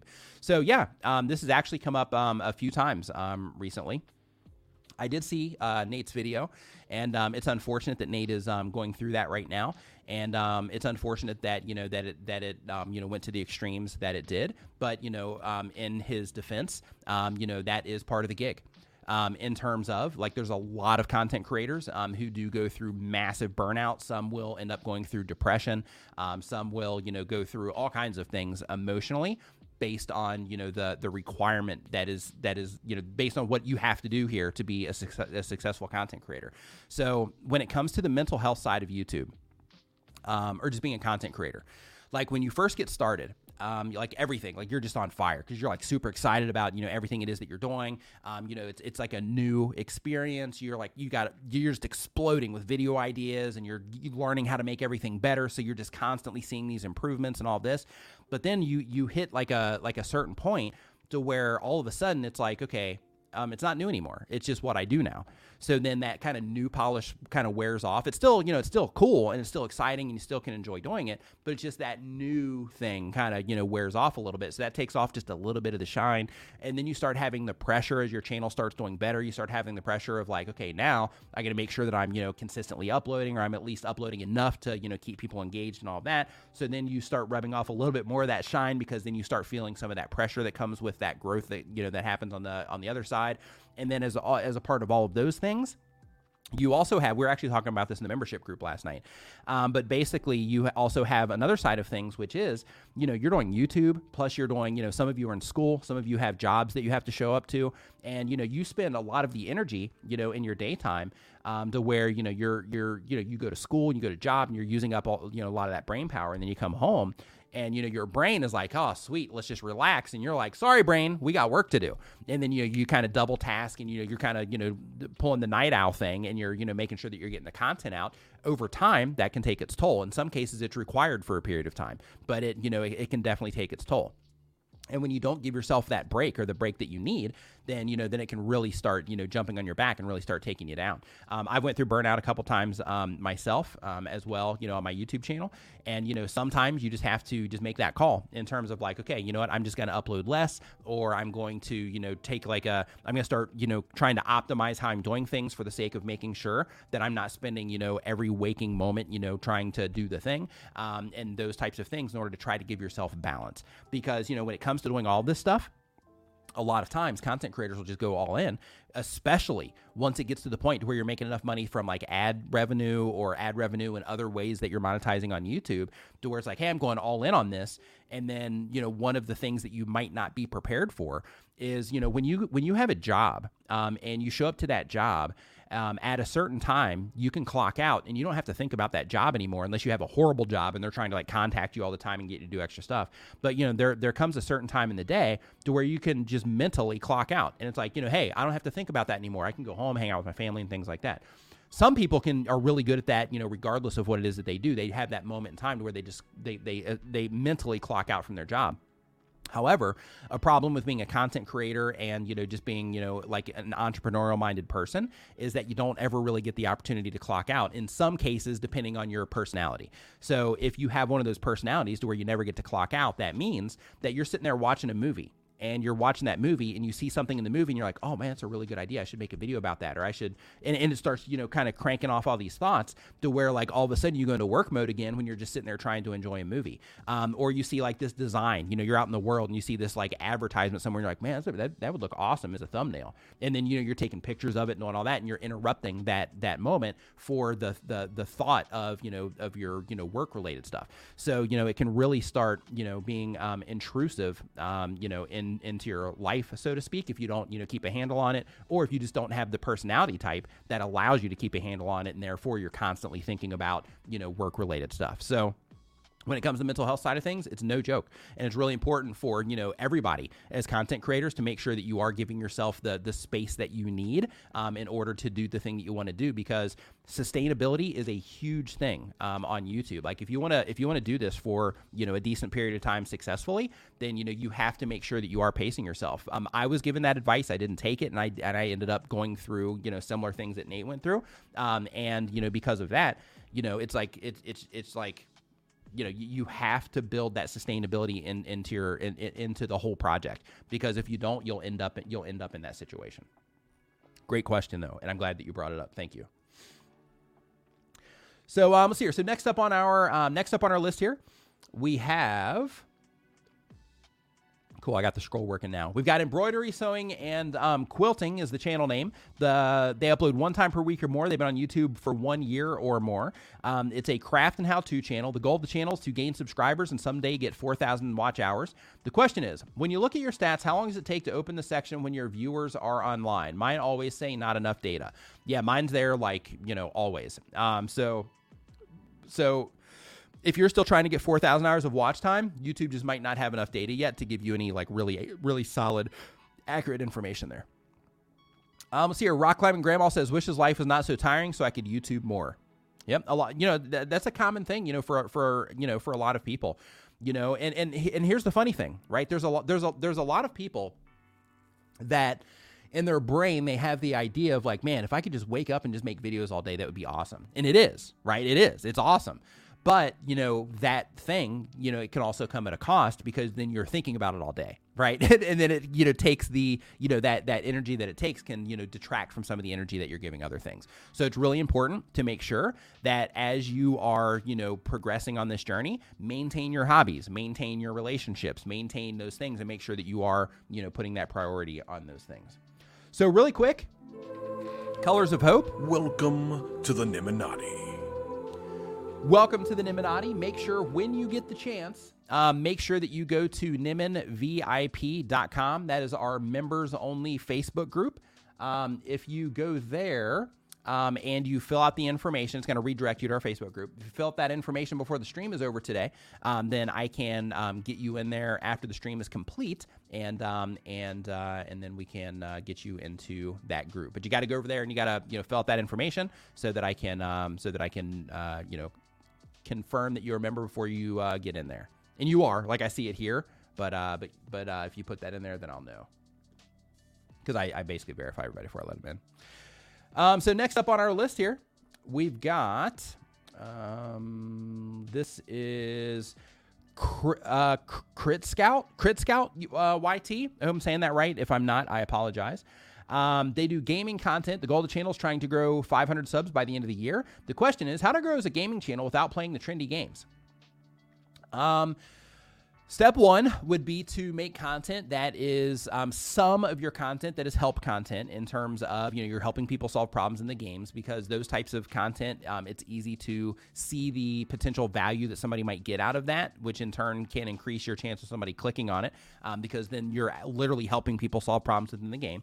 And making that is just one of the things that you do on your channel so that you use that as a doorway to get people into your channel. And then you also you know if you're doing like let's plays and stuff um, then in that case you can you know connect connect with those people that are already interested in that game. Um, now, that doesn't mean that those people are going to necessarily be interested in watching you play the game. So you got to be really careful, you know, in terms of like, okay, the the the the the help content that I'm making, even though it's bringing in viewers, if those people aren't hanging out in my you know in my streams when I'm playing the game, or, or they're not watching my let's plays, um, then in that case, either one, I'm going to double down on that for the sake of growing the channel, or two, I'm just going to stop doing it, and I'm just going to you know very slowly grow the let's plays um, if that is what it is that you're doing on your channel. But the the help content in terms of you know making the content that helps people solve problems is just kind of like a low hanging fruit. That's like a for any type of content, uh, not any, but most types of content. That's just like a really easy way to uh, to make content that adds value to people that will cause them to come in and also cause them to subscribe because that value that they're getting. Team Lit Gaming Welcome to the Nimminati. Welcome to the Nimminati. Same with you. Make sure when you get the chance, you go to nimminvip.com, redirects you to our Facebook group, fill out all the information on the way in, because that's how I verify that you are a member. If you can do that before the stream is over today, then I will get you in there as soon as the stream is complete today. Grabster, what's up, man? Hope you're doing awesome. Nice to see you in here. It's been a while. Uh, let's see here. There's that. There's that. Take that back. Okay. So next up on our list here, um, we've got we are on number 17 now. So uh, let's see. We've got CG113 Tamil Gaming. And they do daily content. They've been on making videos for one year or more. They do live, they have a live Let's Play channel. The goal of the channel is to make money off of gaming content that's fulfilling to both me and the viewers. The question how to succeed with a new idea niche that hasn't been tried before by anyone else.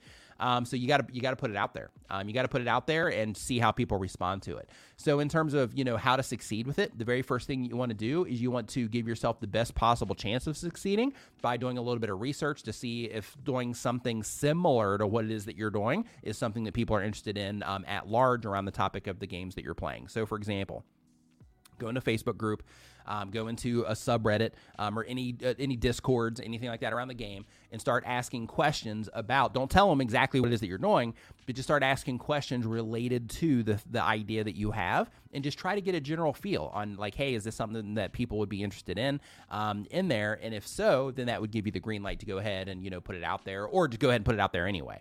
Um, but one of the things when you do those types of things in terms of hopping on Reddit um, and asking a question or trying to get some feedback there, or Facebook or Discord or wherever is that you're doing it, is also pay really close attention to the language that people are using when they you know give you feedback on that because you might be able to use some of that language when it comes to crafting your title if you end up using any words in your thumbnail when it comes to actually introducing the thing that you are going to be showing them um, you know when you do start getting that feedback um, definitely make sure that you are you know kind of noting some of the language that they're using as well um, let's see here. I am Grabster, doing fantastic, man. Thank you. Um, thank you for, thank you for that. Um, Team Lit Gaming says, "What's up, Nick? It's uh, Tana So Lit. Hey, what's up, dude? Hope you're doing awesome. Um, this is my gaming channel, and it's my birthday. Happy birthday to you." So, uh, so D and I made all these videos about a uh, um, for a Nimminati birthday song. We never put it together. Um, hopefully, we will one day. Um, but uh, but yeah, super awesome idea, and I would love to play it for you right now, but I can't. So just happy birthday uh, to you. If we can get a happy birthday for him, that would be awesome. Um, if you're in the chat right now, if you could just drop a happy birthday for Tana here from Team Lit Gaming, happy birthday, man. Uh, not sure how old you are, but uh, but I wish you a lot more years, however old you are. so uh, so next up here on our list, we're on number 18 now. Cruising right through these, we've got uh, the name of the channel is Barba- uh, Barbadian 261. Barbadian 261. says that they do one time per week or more is their upload schedule. Um, the type of channel is Locks channel transitioning to a plant care channel. I'm not sure what locks are. Um, the goal of the channel says I love teaching, learning, and the income is a plus. The question started my YouTube channel back in 2009 or so as a hobby. Over the years, my vids were about um, lock journey and life. I'm not sure what that is. Um, I currently have 19,000 subscribers and I've transitioned to more plant care. I want to change my channel name, which is basically a combination of where I am, Barbados, and my uh, graduating class number to something else that speaks more to my brand. Most people m- mispronounce it anyway and say barbarian instead of Barbadian. Um, is that a good idea, or should I start a whole new channel? So I think a bigger issue that you might um, have to deal with here is going from one type of content to another type of content. Um, so, like for example, if you are they raise and lower boats and ships. Okay, thank you for that, um, Trish.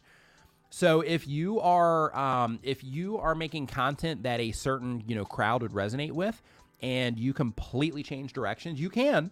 Um, but one thing that you can end up doing there is you can end up still getting viewership from that other content, and then eventually turning it into confusion to where people you know subscribe for one type of content because they are coming in from like your archive. And then you know when you publish new content youtube starts showing some of it to them and they don't respond so therefore it hurts your click-through rate. Or they really loved your content. If you happen to be in your thumbnails and they see it's you then they click on it anyway and they start watching like hey this isn't really what i thought it was going to be. And then they end up leaving the video because of that.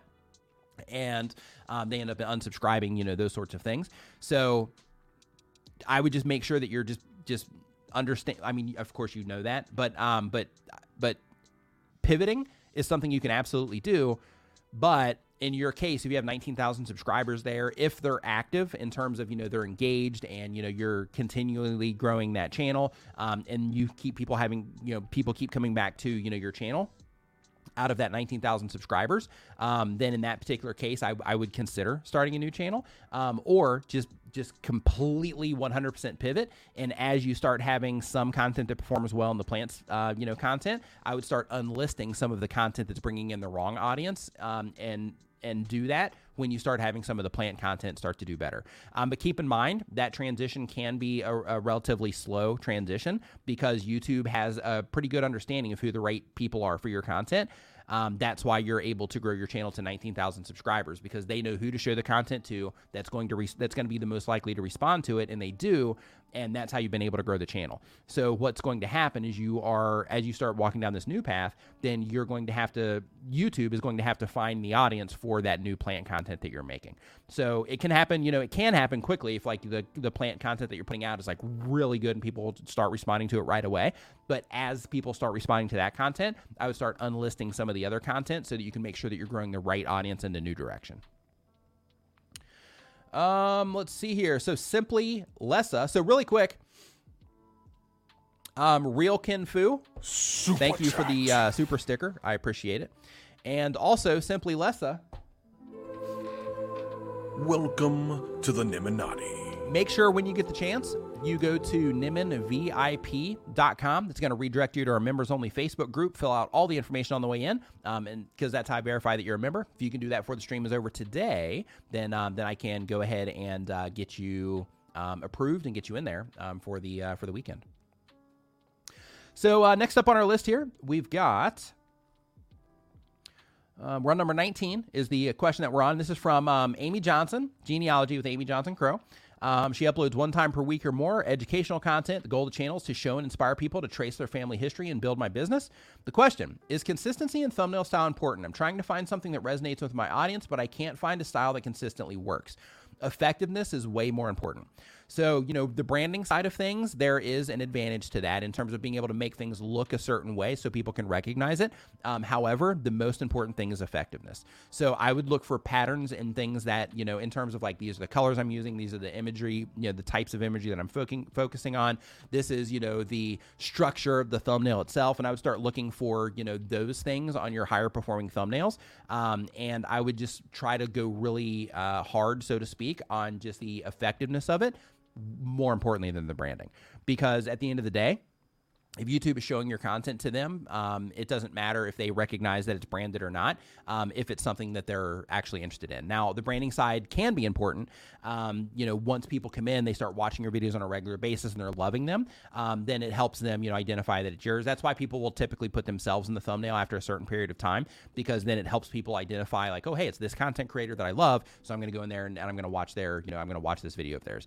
Um, so, you might want to consider doing something like that with your thumbnails in terms of putting you in there. Or, I mean, you can also do other fun things. Like you can put, you know, just like a little, you know, a little triangle down in the corner to where it just has, you know, like a like a little logo, a little icon um, of sorts, you know, in there, something like that, just to help people recognize that it's yours, or even just like a little color triangle, and that's the only thing that you have down there um, that helps people, you know, recognize that it's yours. But everything else is the normal thumbnail that you do.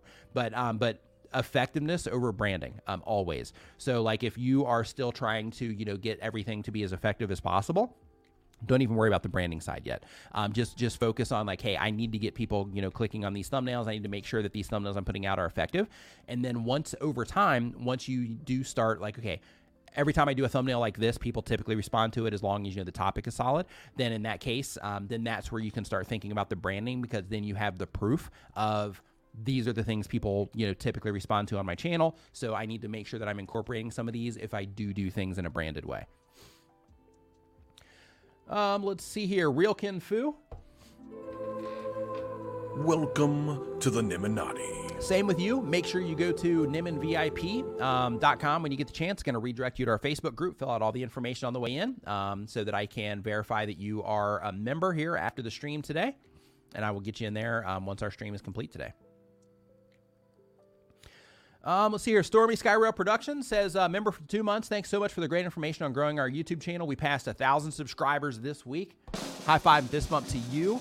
High five this bump. We'll do it up here. Congratulations. do it here too. Congratulations to you uh, for uh, for your first 1,000 subscribers. Look, here's the thing. If you've gotten a thousand subscribers on your YouTube channel, you can get 10,000 subscribers. You can get 100,000 subscribers. Like you're you have proof of concept, right? Like people are responding to what it is that you're doing. You've been able to cross that milestone. So you can you can grow your channel, like you can just keep growing it until you until you just don't want to do it anymore. So like you have the proof of concept, what it is that you're doing is working. Um, now you just have to use the information that YouTube is giving you in your analytics to, you know, steer the ship in the right way and um and you and, and you'll do you'll do fine. Congratulations on your first 1000. Uh, so here, next up on the list, Number 20. All right, we just came through this uh, threshold here. So, number 20, we've got Tiger Gams. Tiger Gams says that they upload when they have time. They're on a PC. The type of channel is a Clipster list in general gaming. Um, the goal of the channel is because I wish I was a popular person. And the question is, why does nobody watch me? Um, so, you know, there's a lot of reasons that people don't watch content creators. Typically, it comes down to you just not um, having the ability yet to get people to click on, on your stuff. So, that means, you know, designing a thumbnail that is effective for the people that you're trying to reach, writing that are compelling for the people that you're trying to reach. Um, that's step one. If you can do that, then you'll have some views coming in initially, and then it, the the next part of that step will be how do people respond to the actual video content. But if nobody's coming into what it is that you're doing, then in that case, you know, you're just not able to get people to click yet. But if you are able to get people to click, you are seeing some activity, then in that case, then it's going to come down to you being able to put together, you know, good video content. The, the the the truth that we all have to understand as content creators is that we are only rewarded on all the content that we put out. It doesn't matter what platform it is on the on you know what app or what you know what website it is. Um, we are only rewarded by how people respond to what it is that we're doing. That's it. If people don't respond to what it is that we're doing, then our videos won't perform well. Um, if it's based on the topic and they don't respond because of the topic, then we have to learn from that. Um, if it's based on how we're packaging it up in terms of the topic title and the thumbnail, um, then you know if people aren't responding to that, then we have to learn from that. We have to try to make it better. If people aren't responding at the video content level, then we have to learn from that. This, this is why YouTube gives us our YouTube analytics, right? Um, because it helps us be able to identify how people are responding to all different aspects of what it is that we're doing.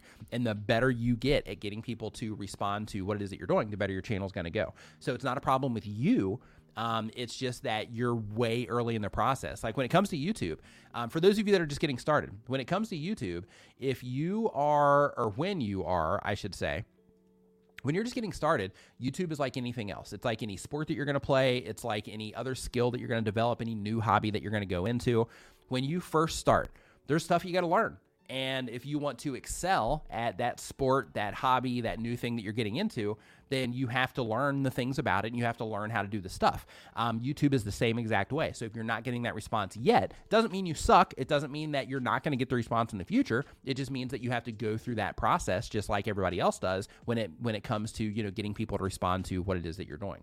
So um, so don't be discouraged by it because you're saying like why does nobody watch me? So, um, so don't get discouraged by it. Just keep in mind that you know that if you aren't getting people to respond yet, that you just need to you know keep going through the process of learning and applying the things that you learn until you get to the point that you do get people to respond to what it is that you're doing. Um, another thing that I would encourage you um, to do, like I, I love your transparency. You're like, hey, I just want to do this because I want to be a popular person. Um, but one thing that I do encourage you to do is to find something else um, to drive you. So the, the the the the desire to be popular, like that that that that's you know one thing, and that's you know obviously something that you're trying to do. However, um, one thing that I would also do as part of that is I would try to, um, you know, I would try to attach, you know, additional goals to it that aren't only based on popularity. Because if you only base it on the popularity side of things, then that can end up, you know, long term, that can end up really doing a number um, on your brain. So I do encourage you to also have you know some additional you know goals that you're that you're carrying with you that you're trying to accomplish um, in addition to you know becoming a, a you know a, a, a popular content creator. Next up, Number 21, we've got All Things Home with Kiva. All Things Home with Kiva says they've been on YouTube for less than a year. The type of channel is home decor, clean home. And the goal of the channel is to build a foundation that will turn into revenue. The question is I have 56 videos on my channel. Two are between one, um, 1,000 and 5,000 views. All else, 86 to 230 views. What possibly happened to get me the views that are higher than now? Okay. So here are the things that cause videos to perform better than other videos. One is the topic. This is the most important thing the topic itself. Because if your topic sucks, you can have an awesome thumbnail, but just the topic itself isn't something people are interested in. So the very first thing that you have to you have to look at is what were these videos about compared to what these other videos are about. So that's number 1. Second, you got to Make sure that you're going in your analytics and you're comparing videos against each other. Um, there's literally a button inside of your advanced analytics to where you can pick one of your videos and then you can click compare. And when you click compare, it's going to start showing you different metrics that you choose or different analytics that you choose, different stats that you choose on one of your other videos. And you'll be able to start comparing them and you'll be able to see, oh, interesting when YouTube's showing this one on home pages, it looks like people are actually clicking on this one a lot more compared to some of these other videos I'm doing. When people are watching this from home pages on this video that's performing better, people are watching for a lot longer. They're actually making it to the end of this video. Um, and then it looks like my click, my in screen click through rate here, it looks like a lot of people are actually making it past the end of my video and they're clicking into another video from, from the end of my video. And that's causing YouTube to get more watch time. And therefore, YouTube is showing my content to more people because people are responding to it in terms of clicking on it and watching it and watching more content and so on at a higher rate than the other videos that you're putting out. So look at those things um, when it comes to why you know some of your videos are doing better than other videos because at the end of the day, it comes down to how people are responding to them. But at the very core or the very you know top level of that is the topic of the video itself. So you have to make sure the topic is a good fit for the people that you're trying to reach, and it's something that you know people are actually interested in. Um, and you have to make sure it's clear that it's about that topic, and that's where your thumbnail and title do come in. Is you know like if you could have like a really awesome topic, but then your thumbnail is like I can't believe this happened, and it's just a picture of you going like this, right? And then there's like no real context in the in the title because the title says something like you know like holy cow it really happened right? There's like zero context there in terms of like what could possibly be behind that click. So you got to make sure that you know even that the topic itself is somewhat clear um, or or very clear from the um, from the outside and by the outside, I mean before somebody clicks on it. Like, let's say that your content shows up on somebody's homepage or suggested next to another video or in search or in their mobile feed. Like, you, like it's got to be clear um, to them what it is that they might get out of the video, or at least create the curiosity that makes them want to click on it um, to see what it is they're going to get out of that video. Freaking awesome! Nice to see you in here. Hope you're doing great. Um, let's see here. Next up, we've got we're on number 22 now. If you're just joining this, if you are just hanging out here, if you are just entering the stream right now, I do want to let you know that we're talking about all things related to being a YouTube content creator. So if you are a YouTube content creator, um, we are all doing the thing that you're doing in terms of you know content. So um, um, what we're talking about right now is all things related to being a YouTube content creator. Some of those things are about getting views and subscribers and money and mindset. We talked about like burnout. We talked about um, what else have we talked about here? We talked about changing channel names. We talked about pivoting channels. We've talked about um, live streaming, um, if it'll you know hurt your channel or not, things like that. Those these are the types of things that we are um, talking about right now. Andrew Can in the house. What's up, my man? Hope you are doing fantastic. Nice to uh, nice to see you in here. So King Gold um, is our next one here on the list. They upload when they have time. It's a gaming channel. The goal of the channel is to entertain and occasionally provide information. The question is, how do I find the balance between uploading frequently and producing higher quality content? Um, one, workflow. Um, that can that can be extremely helpful. Um, just basically making sure that you're doing things in a way that helps you produce content at a faster rate. Um, one of those things is, of course, you know, if you have video files as an example, making sure that you're using you know templates for your video edits. Uh, make sure that all your video graphics and things that you commonly use are organized. Making sure that you are recording in a way that makes for a more easier edit. So, for example, a lot of times people when they're making content, like in your gaming content, it's going to be a little bit different because you need to record like the whole sequence depending on the type of content you're making.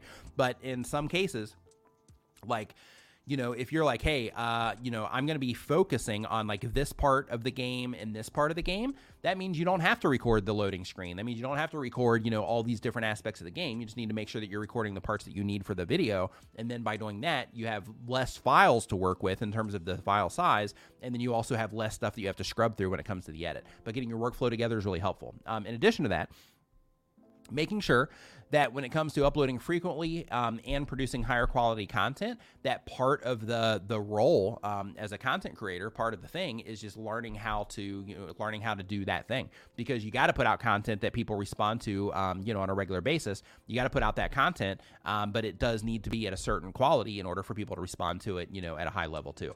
So because of that I make sure that uh, um, I would definitely make sure that you are, you know, just trying to find that balance. But keep in mind, you know, when it comes to producing higher quality content, that doesn't always mean that it's going to get a better response, right?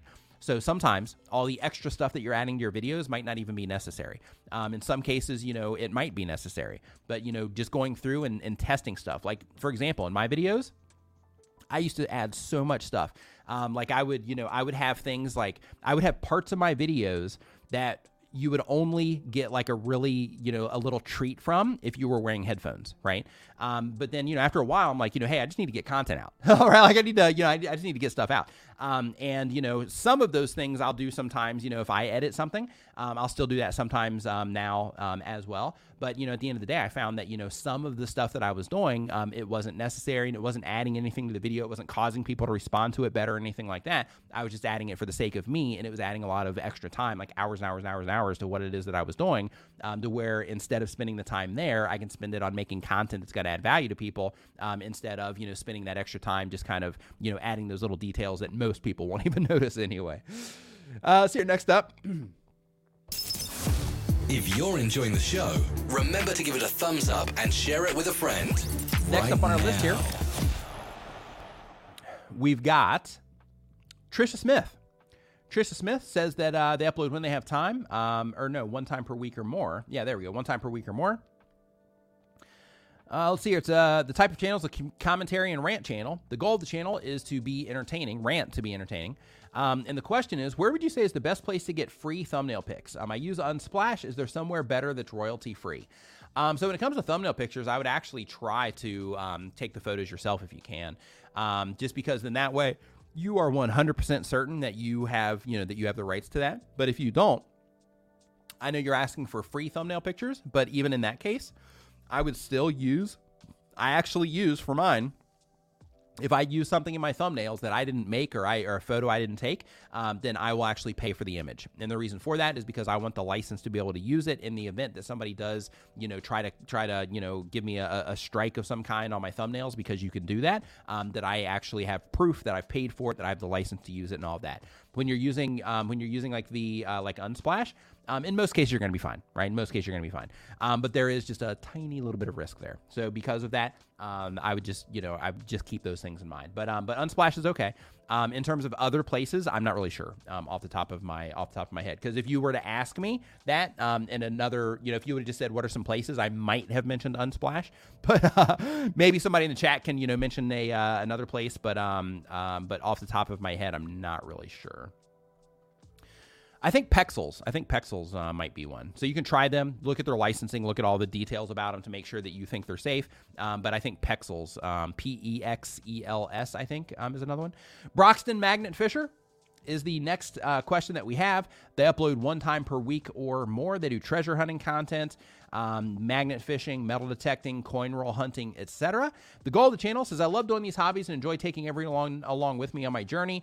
The question is YouTube Shorts. Do I need to set them up like a video, description, tags, thumbnails, etc.? So much thanks for everything you do, brother. I appreciate you.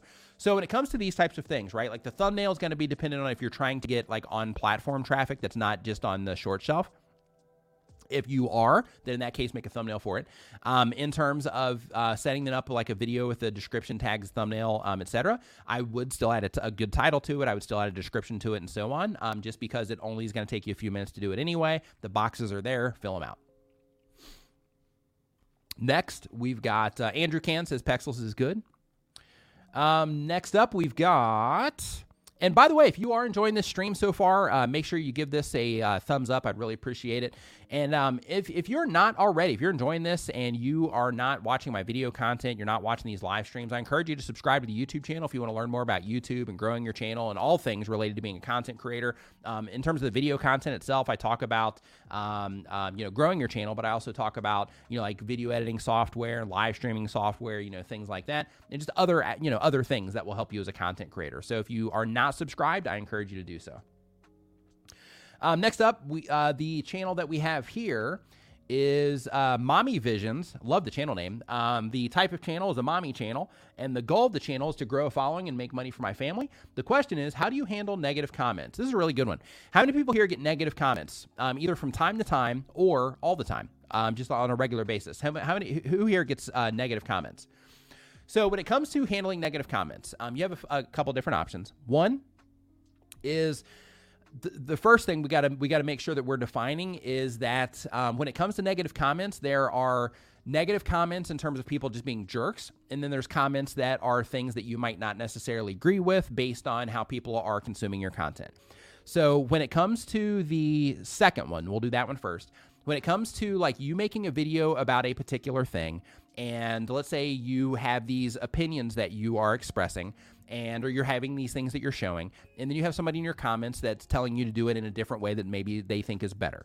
Um, in my opinion i don't think that's a negative comment. I think that that's somebody just either you know challenging the ideas that you're sharing or they're just adding to the conversation. So some people will look at those and they'll be like oh why did they you know i'm saying to do it this way. Why did they come in and say to do it that way? And some people will look at that as a negative comment. But in my opinion that is not that's just somebody challenging you know your ideas and and those types of things are appreciated in my opinion um, however there's the other side of that, which is people that are coming in and they're just trying to ruin your day. They're attacking your appearance, they're attacking the way you say things, they're attacking, you know, the specific things that you do in your videos. They're coming in, they're dropping spam links, whatever the thing is. They are just not contributing. They are there trying to take away. They're trying to cause disruption. They're trying to cause, you know, negativity um, just in general.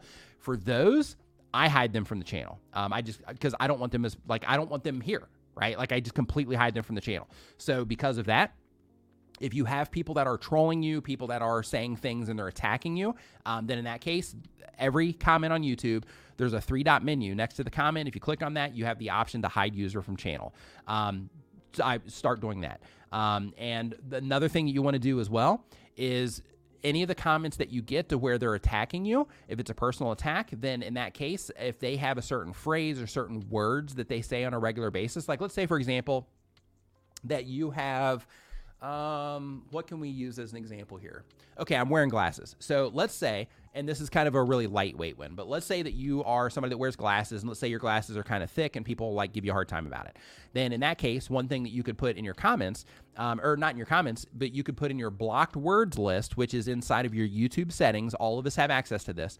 Even if you have a brand new channel and you haven't published a video yet, you have access to this. It's called your blocked words list. In order to find it um, on a computer, you log into your Creator Studio. Down in the bottom left hand corner, you see a little gear icon. You click on that, and then you go into Community. I think it is. Um, um, and then you look for the area that says blocked words. Um, so what you do there is you put in um, in that example you'd put in the word glasses. Then anybody that says anything in their comment, if they use the word glasses, that would be a trigger word, and that would cause YouTube to move that comment into an area inside of the back end of your YouTube channel that's called held for review. And then by doing that, what's going to happen is you're not going to see that comment. The people that are interacting with your channel are not going to see that comment. That person they they are going to see the comment. It's going to look to them like they left that comment and that other people see it. So they can be like haha i showed them or whatever it is that they get out of it. Um, but then essentially they're just going to be shouting into a void. So nobody's going to see it. Um, so when you put that blocked words list in there or you hide them from your channel the same things are going to happen. But the only difference is when you put the blocked word in there. Um, actually, when you put the blocked word in there, it actually removes it from public view. So nobody's going to see that um, except for them. However, if you block them from the channel, then they can come there and they can do whatever they want. Nobody's going to see it.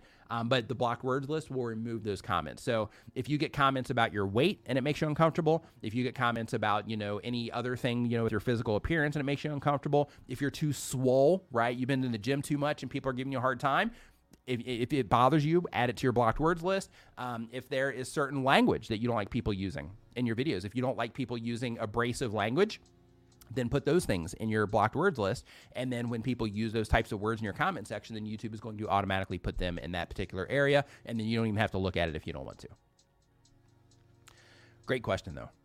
Um, another thing, too, um, as a content creator, um, one thing that can happen is, you know, somebody comes in and leaves a comment, you can carry it with you all day long, right? You can carry it with you all day long. You can be thinking about it like, oh man, I can't believe they said that, right? And you start, you know, questioning yourself and it makes you insecure for the day or whatever. Um, you know, for those types of things as well, just remember, you know that person isn't trying to add anything to what it is that's going on that person is there to you know disrupt things for you and they're there to they're saying those things because they're hoping that you'll carry it with you throughout the day so just make sure that you do not give them that pleasure and that you release it from your mind as soon as you possibly can Next up, we got Joe Joey's Monster Movies. Joey Monsters Movies. Um, they upload one time per week or more. The type of channel is they make retro monster movies. That's pretty. That's awesome. Um, and the goal of the channel is to make three uh, uh make 300 movies in the next five years.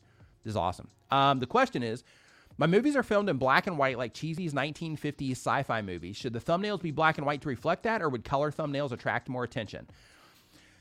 This is a tough one. This is a really tough one because using the black and white it would be it would be on theme, right? It would be on theme. It would help, you know, kind of set that vibe before they even clicked into it.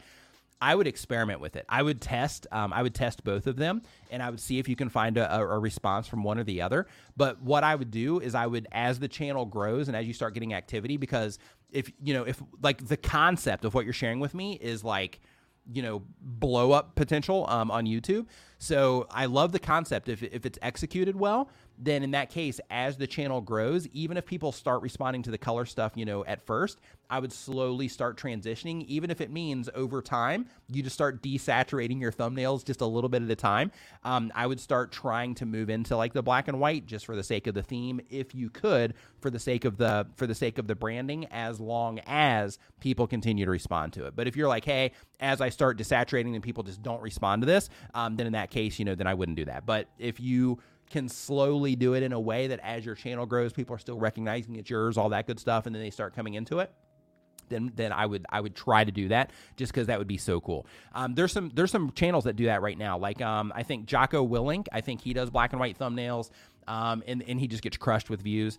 Um, there is um, I think it's called like Invisible um, Invisible People. I think I think it's them um, that does uh, that does uh, black and white thumbnails. Um, if, if, not, it's one of those type of like interview type channels that um, that does the black and white thumbnails. And they get crushed with views because the content is so interesting. But the black and white, it's not just that it's black and white, the imagery that they're using, because the people that they're interviewing, like they've had some life experience and it shows through their appearance. So because of that, like the people that they, you know, interview and things like that, like they're just interesting, you know, thumbnails anyway.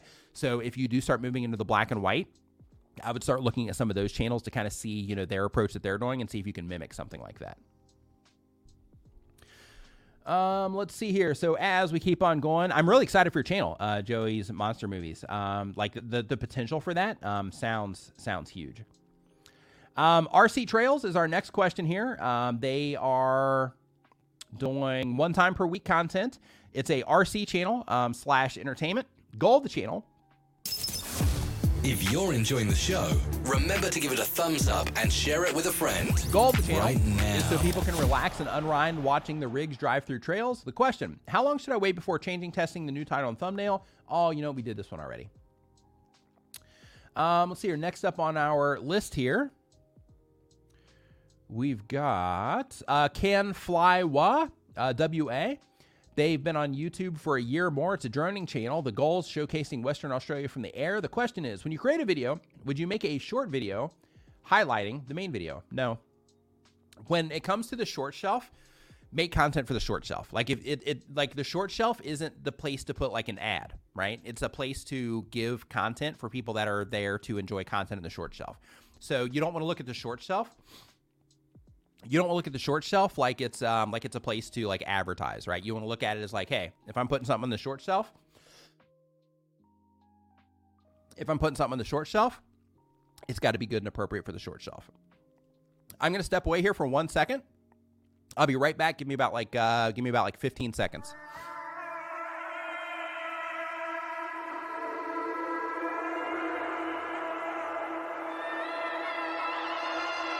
Check, check, one, two.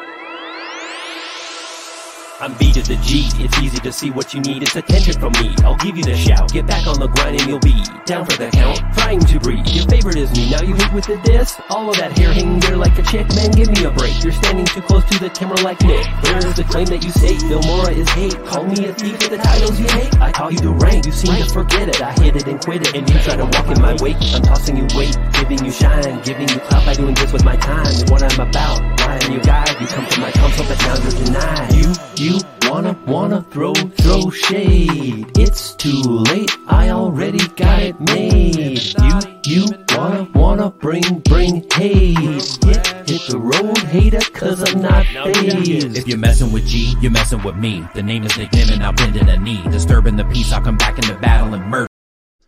All right. So uh, let's see here. So back uh, back to the list here. We've got. Uh, let's see here. Make sure I answered that question. Okay. Yeah. Make it appropriate for the short shelf. Um, next up, we've got uh, Do It For Me Solutions. Do It For Me Solutions says that they upload content bi-weekly. Um, the uh, they've been on YouTube for less than a month, so they're new. Welcome to YouTube. The type of channel is technology education for smart homes and home automation. The goal of the channel is to help viewers understand confusing smart home tech and regenerate or and generate prospects for one-on-one paid consulting. All right, we got a business one here. Says thinking of creating a video ad for my own paid consulting service with a bit of humor and then including it in my video as if I was an advertiser on the channel. I would segue. Um, and now a word from our sponsor, me. Um, but I need to check the YouTube sponsor setting for the video, and more importantly, would this be okay to do? Um, so I wouldn't do that. Um, the reason I wouldn't do that is because as soon as you say, and now a word from our sponsor, there's going to be people that are going to skip that part. It's just part of YouTube. Like um, some people watch through sponsored messages, other people won't. Um, but if you are um, if you are putting out content and you're going to do that, um, I'm I would do it in another way. Like it's clever, it would be fun. Um, maybe you know do that with your channel trailer. Like that would be a great channel trailer for the people that run across it. But I would also let them know, you know, hey, this is what I'm doing on the YouTube channel. This is the value you're going to get out of what it is that you know that I'm doing here. Um, but uh, but then that would be a good place to put that. But I wouldn't do it in the content. What I would do in the content is I would try to think of the content that you need to make that would lead people into that. So for example, you know, how to set up, you know, particular things in home automation and simply say, you know, hey, by the way, you know, if you need help with any of this stuff, I'm available for consulting. You can contact me here. That's a message that won't be skipped. People won't get past that because it's just part of that natural flow of the video and your natural conversation. Whereas if you say, and now a word from our sponsor, me, some people aren't going to pick up on that me part, and some people are just going to skip that entire message or just leave the video entirely. So, because of that, I would actually just build it into the content and just do it in a more conversational way for the sake of, um, you know, for the sake of people not abandoning the video and you actually getting the opportunity to tell them that. Um, another thing as well is when you do that, I wouldn't. Uh, like I would make like a whole big deal out of it. Um, I, I would I, I, I would do the, the the channel trailer. I'd mix it into that just because that would be fun. It would show like your you know your humor and all that. But um, but in terms of the actual content itself, I would just find comfortable places to mention it in your content. So for example, let's say since you're doing home automation stuff, let's say that you're like assembling something that you're going to you know install somewhere, um, or you're showing you know like whatever remote or smart thing that you've got. Um, then you know while you're doing that, that's where you would mention that like, hey, by the way, you know I'm I'm you know I'm a professional at this. Um, you need help, you know you can hop on a Skype call with me. I've got you know information about that down in the description. But anyway, um, you know this this remote as you'll see, it's got one big button on it that you have to click. You know, whatever the thing is. But um, but yeah, I would do that instead of the um, instead of the instead of the commercial approach.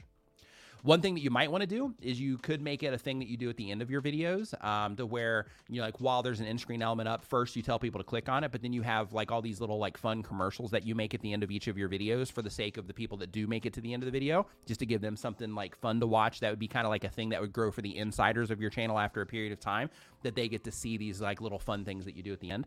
Um, that's something that you could consider doing there, but I wouldn't interrupt your entire. I wouldn't interrupt the entire video for it. Um, let's see here. Next up on the list, we've got Dreamscape PS. They have a gaming channel. The goal of the channel is they love to edit and give cool vids to my audience. The question is Hey, I'm a gaming creator with 11,000 subscribers that is wanting to start changing my content into IRL videos. What would you recommend? Totally different audience. So if you are doing like IRL content um, and you are currently a gaming creator, you've grown an audience around your gaming content. Now it's possible that some of those people or all of those people will follow you into the IRL content. Um, so you could experiment with publishing, you know, just a few videos on your channel of that type of content and just see the response you get. You'll know really quick if they're going to respond to it or not. But if they don't, I would just start a new channel for that content. And then from time to time on your other channel, if you do continue to have that channel and continue to make content for it from time to time, um, one thing that I would just mention there in some of the content, like, hey, by the way, I've got you know like a vlog, um, you know, on over here that you can come check out, you know, if that's something you're interested in. Um, so then that way you're only sending people over that are you know that are actually into you and the content that you're that you're making um, more so than just the game um, that you're playing uh, let's see here. Next up on our list, we're on number 31 now. We're just cruising through these. Number 31. So we've got uh, Broken Umbrella. Nice, nice, nice. They've been on YouTube for less than a year. It's a travel through Scotland channel. Um, the goal is to make it a main source of income. Question Is it essential to start promoting your channel outside of YouTube? Um, how valuable it is? Um, is it worth your time or better to invest in making more videos? So it's, it's, okay. So I'm going to throw a big depends on this, right? Because let's say that your content that you're making um, would be really appropriate for a Scotland subreddit or for like a travel subreddit. Then in that case, you might want to share your content there from time to time as long as people respond positively to it. However, when you publish a video, thinking to yourself like, okay, now I got to go share this here, and I got to share it here, and I got to share it here, and I got to share it here, and I'm to rely on that for my views then in that case, that's the wrong approach. Um, so what you want to do is you want to learn how to get the response here on YouTube, and then that way, you know, if you do share it in those places, it's just a little bit of a bonus compared to like YouTube showing your content to more people. Um, what I recommend that you do is you know try sharing some of your content because that might give you the initial you know audience um, but only share it in places that would be a perfect fit for what you're making. So the thought exercise that you want to do here is you just want to think to yourself before you share it in your group and uh, this is for everybody here if you share your content anywhere before you share it think to yourself the people that i'm sharing this to in this group this subreddit this discord wherever it is the people that I'm sharing this to, based on the interest of this particular group or this particular subreddit or Discord or whatever, um, would the people in this group, based on the this this particular topic of interest, would they be likely to respond to my content in a positive way or click on it if it was shown to them on their homepage on YouTube or their or their mobile feed on YouTube? The answer is yes, then go ahead and share it there. If the answer is like, "Uh, I don't know, prob- probably not, but maybe, then don't even waste your time. Um, but if the answer is like, yeah, absolutely, that this entire subreddit is about people, you know, traveling in Scotland. So yeah, or, or people going to travel to Scotland. So this would be a good fit. Um, then in that case, you know, go for it. But um, at the end of the day, though, how, the thing that you want to get to, or the the place that you want to get to, is to where because you're making more videos, you are learning how to get people to respond better to your content. So then YouTube is doing all the promotion for you. So then you don't have to um, outside of you know anything additional that you want to do. But but your core or base views will actually come here from the platform. Um, let's see here. Next up on the list. So Navad uh, Rizvi says, um, "Hey, can you talk a little bit about the safety of using TubeBuddy and such tools, um, which can full permission on the channel?" Absolutely. So the tools that ask for permission on your YouTube channel, they need that in order to be able to effectively use the tool. So, for example, like with TubeBuddy, um, they need that access in order to be able to change your thumbnails. For example, so like if you're doing an A/B test, which is one of the options for TubeBuddy, an A/B test, um, for those of you that don't know, is where you're comparing thumbnail A to thumbnail B. So you have your original thumbnail, and then you're testing another thumbnail, and then TubeBuddy swapping them out. Um, so they need that permission in order to be able to do that. Um, they also have a feature in there to where you can um, add like canned comments, and you can you know just inject them right into your comment section they need your permission in order to be able to do that. So that's why they have those permissions. Um, so you know those permissions are simply just requirements. But I can tell you right now, TubeBuddy safe. People don't have any problems. They they haven't had any problems with TubeBuddy causing issues. You know in terms of permissions for their channels. So don't even worry about that in re- in regards to TubeBuddy. Um, in terms of um, you know the additional permissions. Um, they should have a list in terms of you know they need these permissions for these reasons so just make sure you read that um, make sure you read that information theme parks and attraction with barry?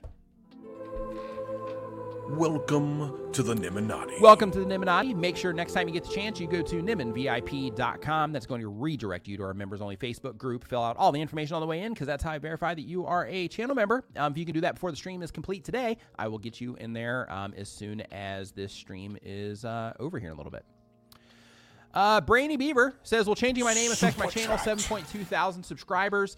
Um, no, you'll you'll be fine. So like when it comes to your your channel name, like people are going to respond to the actual video content itself. Some people, like your super fans, might be like, uh, um, like when they first click on it, but when they see you and all of that, um, what I would do is like when you do change your name, is the first like handful of videos that you do, um, just because you already have you know a little bit of a following, just first handful of videos, like as you start the content, you just might want to quickly say something like you know, hey, formally, you know, this name or you know like whatever, um, for the sake of just kind of building that bridge of understanding for the people that are watching the videos that are you know super fans. However, if you're like, hey, I'm getting mostly new people coming in here, I'm not getting a lot of return viewers, things like that, then just make the change and move forward. But if you do have a lot of people that are continually coming back to your, you know, to your videos, then in that case, you know, just making, you know, that quick mention over a few videos um, for the sake of, you know, the the larger part of your super fans um, seeing that content and knowing that you've made that change.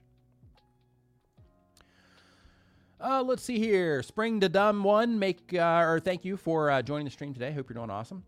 So uh, let's see here. So next up, we've got uh, we're on question number 32 now, and um, on question number 32, we have uh, Zakira Faria. I hope I'm saying that correctly. And they um, upload one time per week or more. Um, they've been on YouTube for one year or more. They do gaming content, guides, tips, tricks, walkthroughs, and live streams. They're covering the whole spectrum here. And the goal of the channel is helping others excel and progress in, ver- in various games, entertain, and of course, grow and eventually monetize. Question um, Should the word gaming be part of my channel name? My channel art has gaming with uh, Zakira on it, and some of my thumbnails do as well. You don't have to, no. Um, if you're extremely active on YouTube, then in some cases that can help just, you know, one person drip in here, one person drip in there. But, you know, at the end of the day, your video content's going to be driving the channel. So, um, so you don't you don't have to have gaming as part of the channel as part of the channel name. Um, you know, it would be just a, a, super small advantage if you're super active um, on YouTube. But at the end of the day, um, just going with the actual, you know, like Zakiria um, on it is, is is perfectly fine. Um, let's see here. Next up on our list here, we've got uh, we're going to we're moving into question number thirty three here. We've got. Uh, um, Simply Lessa. Simply Lessa says that they upload when they have time. Um, they are in an Android slash, uh, so they have a lifestyle channel. The goal of the channel is to encourage low income, disadvantaged, and disabled people to try new things. The question um, can we please have an update, um, an updated using a phone only information? please can we have updated using a phone only information? I'm not sure what that. I, I I'm not sure what your what your question is there. I apologize. So uh, next up, we've got uh, DRL away says they upload one time per week or more um, travel content. Um, the goal of the channel is to help people see other places. That's pretty cool. The question is um, live streaming. I'm thinking about doing Q and A and live streams, but do not want to hurt my channel growth. If I do a live stream and then take down the replay after say 48 hours, um, make it unlisted, will that hurt the channel, um, or is there a better strategy? If you stream and then you take it down, you're fine. If you stream and you leave it up, you're also going to be fine, as long as it's in alignment with the, the, the value that you currently give on the channel. Um, so you can test it, you know, if you want to over the next, let's say, 90 days, you can test, uh, you know, having it on and having it off and see if it makes a difference. Um, it's not going to, but if you want to, you can. Um, but uh, but as long as it's in alignment, then it's not going to. But if you're doing something wildly different in your streams than you do with your actual core content in terms of the value that people are getting, um, then in that case, you know, you might have some problems. But as long as everything is, you know, on brand brand, so to speak, um, or a part of your theme, then in that case, you know, you should be all right. Um, same wavelength says is 24 um, 7 live streaming still good for 2022? Absolutely. If you go to YouTube right now, hit the live page. Um, you might even see it sorted right, you know, in the little quick jumps um, at the very top of the, the quick nav at the top of the screen. Uh, if you jump into that section, you're going to see a lot of 24/7 live streams that have started recently, um, and that that are that have like tons of viewership in them, like right now. Um, let's see here. So next up, we've got uh, Best Friend Outdoors. Best Friend Outdoors says they've been on YouTube for one year or more. They do farming, hunting, fishing content. The goal of the channel is to grow an audience plus just for the enjoyment. The question is, hey Nick, I'm wanting to rebrand, uh, rename my channel. Would it be better just rename the channel? We're getting a lot of like channel renames today. That's like an odd one. Like normally it'll be like we're getting a lot of questions about views or a lot of questions about shorts or monetization, whatever. but today we're getting a lot of questions about renaming the channel. Um, but uh, let's see here. It says, uh, would it be better to just rename the channel on the current Google account I'm on, or should I transfer the content to a new Google account with a new name? Um, yeah, you can just rename the channel. Just you can just rename the channel and just move forward um, from there. You don't have to like re you know do how you're doing anything. Uh, next up on our list here we've got. If you're just joining us i do want to let you know that we are talking um, about youtube. Um, so this is all youtube related content. We're all youtubers hanging out here. Um, so you know if you have just joined the stream recently um, we're basically just going through and answering the questions in the order that they are received through the form that is down in the description um, below the stream right now. Um, we are currently let's see here. It looks like we are currently 36 questions in, um, and we still got you know a decent amount of time here on the stream, so we're going to get through more. Um, but that's what's going on. Um, if you're just joining us, so I encourage you to stick around. Um, and you know, uh, you know, if you have any questions that pop up, you know, you can add them to that form. One thing that I'm actually going to start doing as well is um, here, uh, right around the corner, I'm going to start publishing my podcast again. And um, I have the questions that I pull, you know, from the podcast itself, but I'm actually going to start answering some of these questions that I don't get to in the live streams. I'm going to start answering those um, for the podcast as well. So I'm thinking, like, from a workflow perspective, just a little, you know, for those of you that are here a lot, you know, there's a little, little inside info here. Um, so basically, I'm thinking from a workflow perspective, I'm considering that after the live stream is complete, going through just like a handful more and just doing the podcast like right there, right after it, while I'm just in the in the you know in the thing mentally. I'm just going through and getting those uh, questions answered for uh, comments over coffee. But uh, yeah, so if you got a question, you know, make sure you get it in the uh, form. But anyway, the uh, question right here says My channel discusses and gives tips on life issues, better quality of life. My vlogs are to show where to shop for certain things, travel vlogs too. I live stream twice weekly. The goal of the channel is to help people solve challenges in life matters, live stream to give tips on life and YouTube challenging issues. Question Can I continue these things on one channel or separate them? Um, discussing life on YouTube matters and uh, travel and shopping vlogs. My challenge is separating them in the same challenges involved in starting a new channel. So, what I would do in your case is I would actually just double down on the one channel and just make the type of content that you are the most passionate about on that one channel and just do it in the best way that you possibly can. That's what I would do.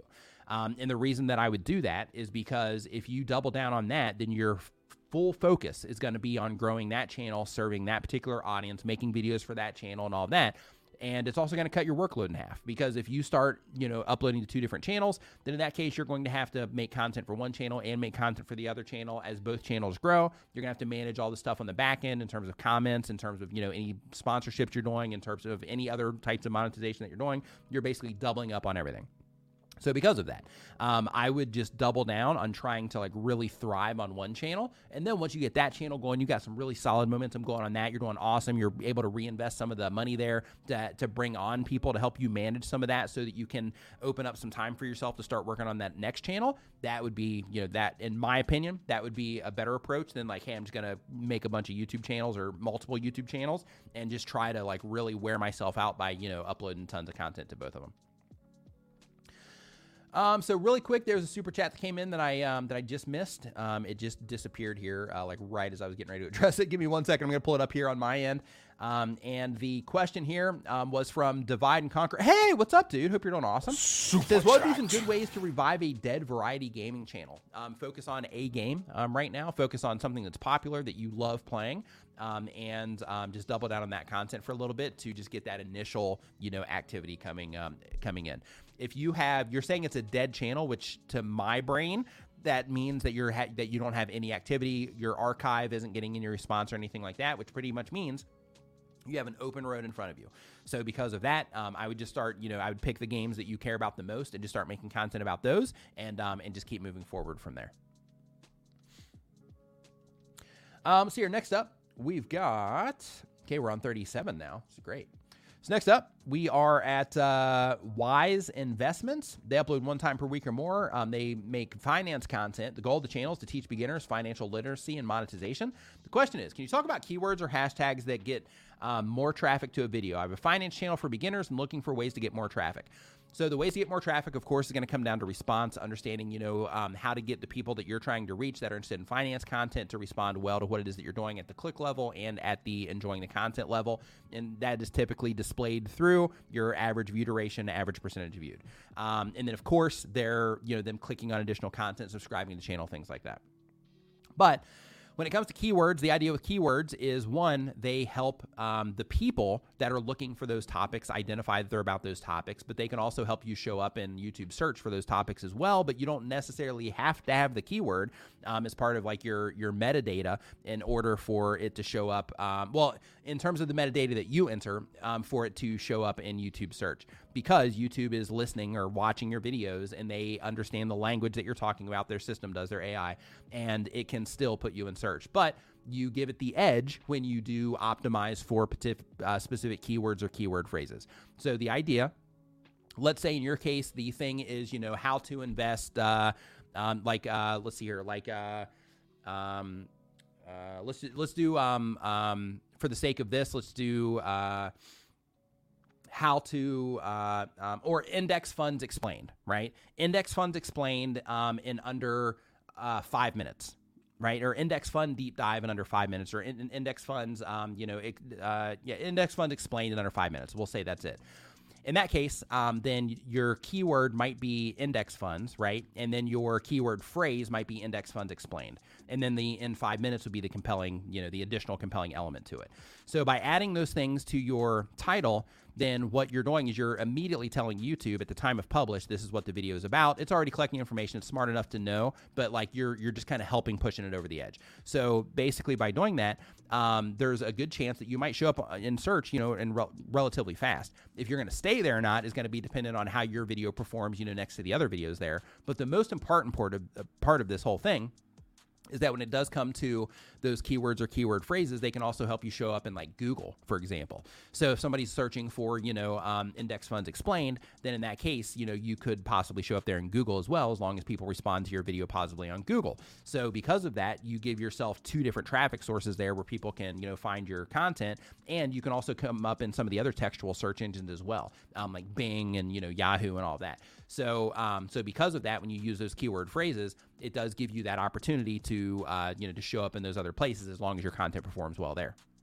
However, like the bigger elephant in the room is that you know when you add you know index funds explained at the front of your title in under five minutes at the end um, then in that case you're also helping the users of youtube identify at a quick glance, without having to put much effort into it, um, th- they are able to identify that that is explicitly what your video is about. So by adding those things, it one, it, you know, it'll tell the system like, hey, this is my version of telling the system what the video is about through the you know metadata topic of the video.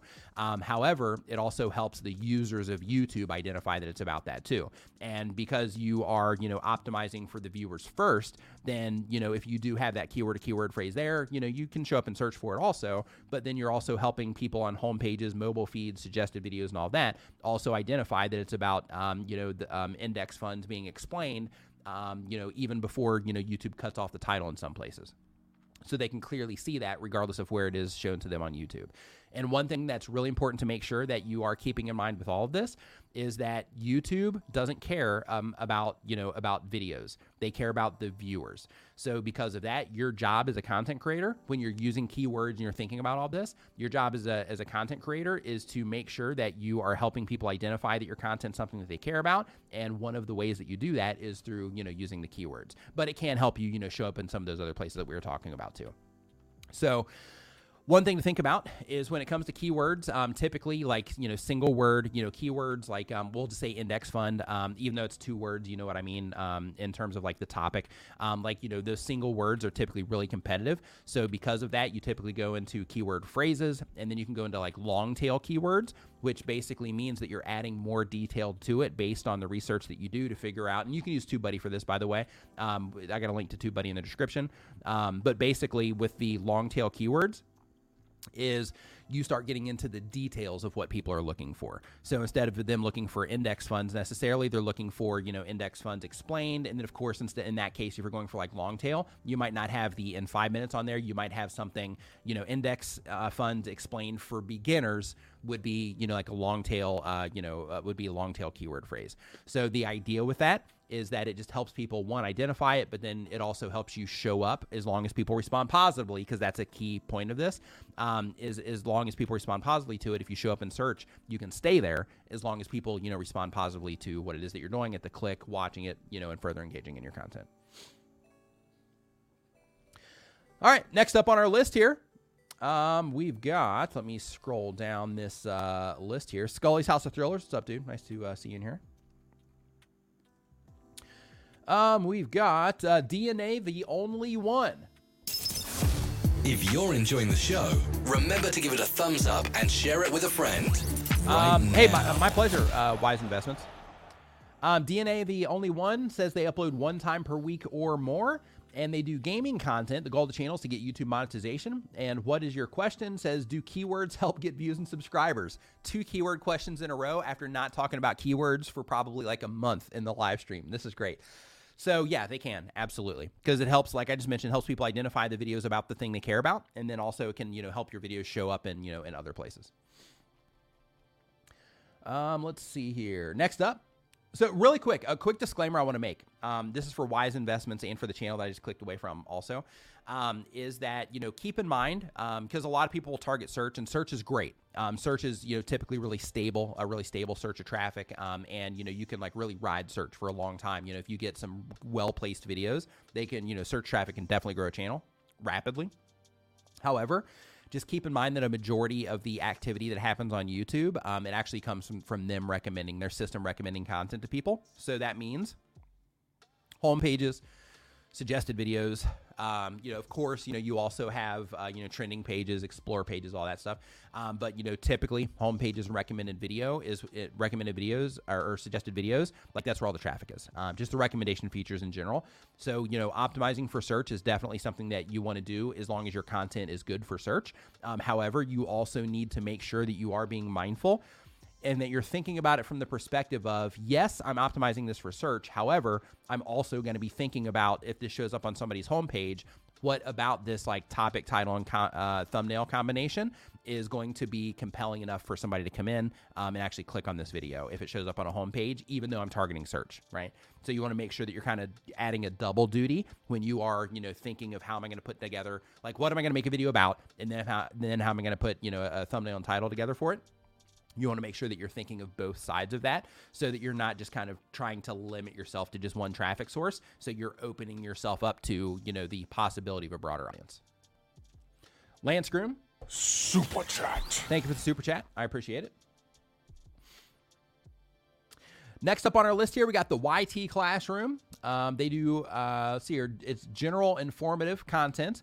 The goal of the channel is to spread news and awareness. And the question is, what's a good, easy to learn video making and editing software or app? The top two. YouTube is oversaturated with suggestions. Um, so if you're looking for easy to learn, um, Camtasia, I'm always going to stand behind Camtasia. They're awesome. Yes, they sponsor content on the channel, but I've been, I've been using Camtasia since September of 2014. Um, actually, before that, because it was in some of my first videos.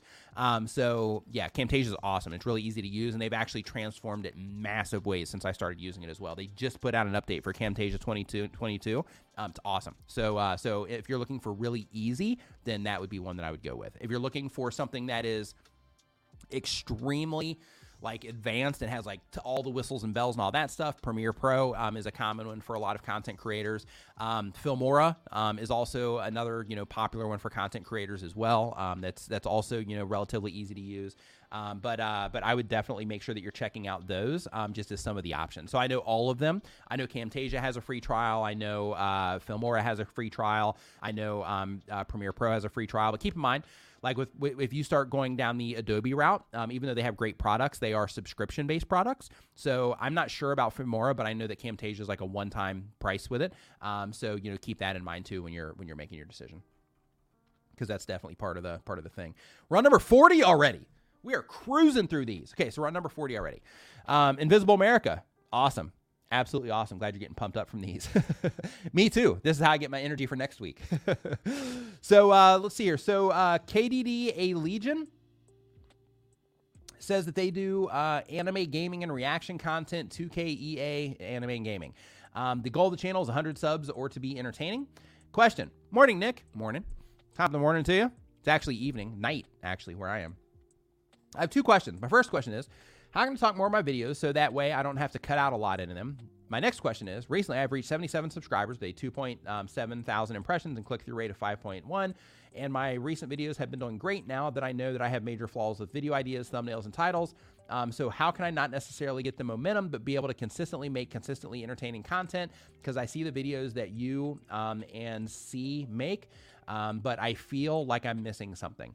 So, okay, when it comes to talking in your videos where you don't have to cut out a lot of them, just a heads up, I've been making videos for you know since 2014, and um, I've made a ton of content. I have a ton of experience with this. I've got over 500 videos on my on this channel. I've got um, almost 100 on another channel. I've got um, let's see here. Um, through collaborations and stuff, I've got an easy, probably another like 50 there. I've made content for other people, um, you know, other like companies. And because of that, you know, I've got probably another at least, you know, 100, 150 videos there.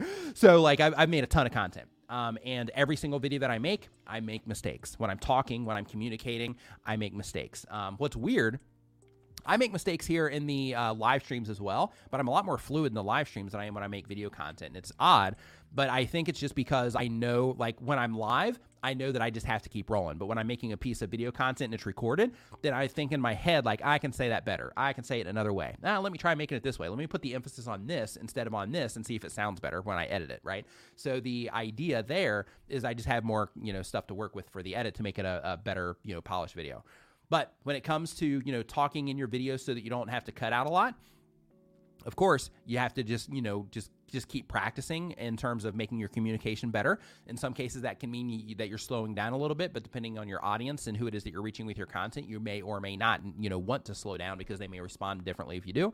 But keep in mind that making mistakes is part of the is part of the thing. So um, you know when you are communicating in your content, if you are messing up a lot, um, it's it, it's just normal. Like it's part of the process. Like um, I would be surprised. There's probably somebody, but I would be surprised if there's anybody here that can just do a video in one take with no mistakes, you know, at all, and just be like, okay, hey, we're just gonna add some graphics to this, and then uh, or some B-roll to it, and then we're just gonna put this out. We're, we're ready to roll. Um, there's probably gonna be a very low amount of people, if anybody, um, that can um, in this entire stream that can do that. And we've got like 280 something people watching right now.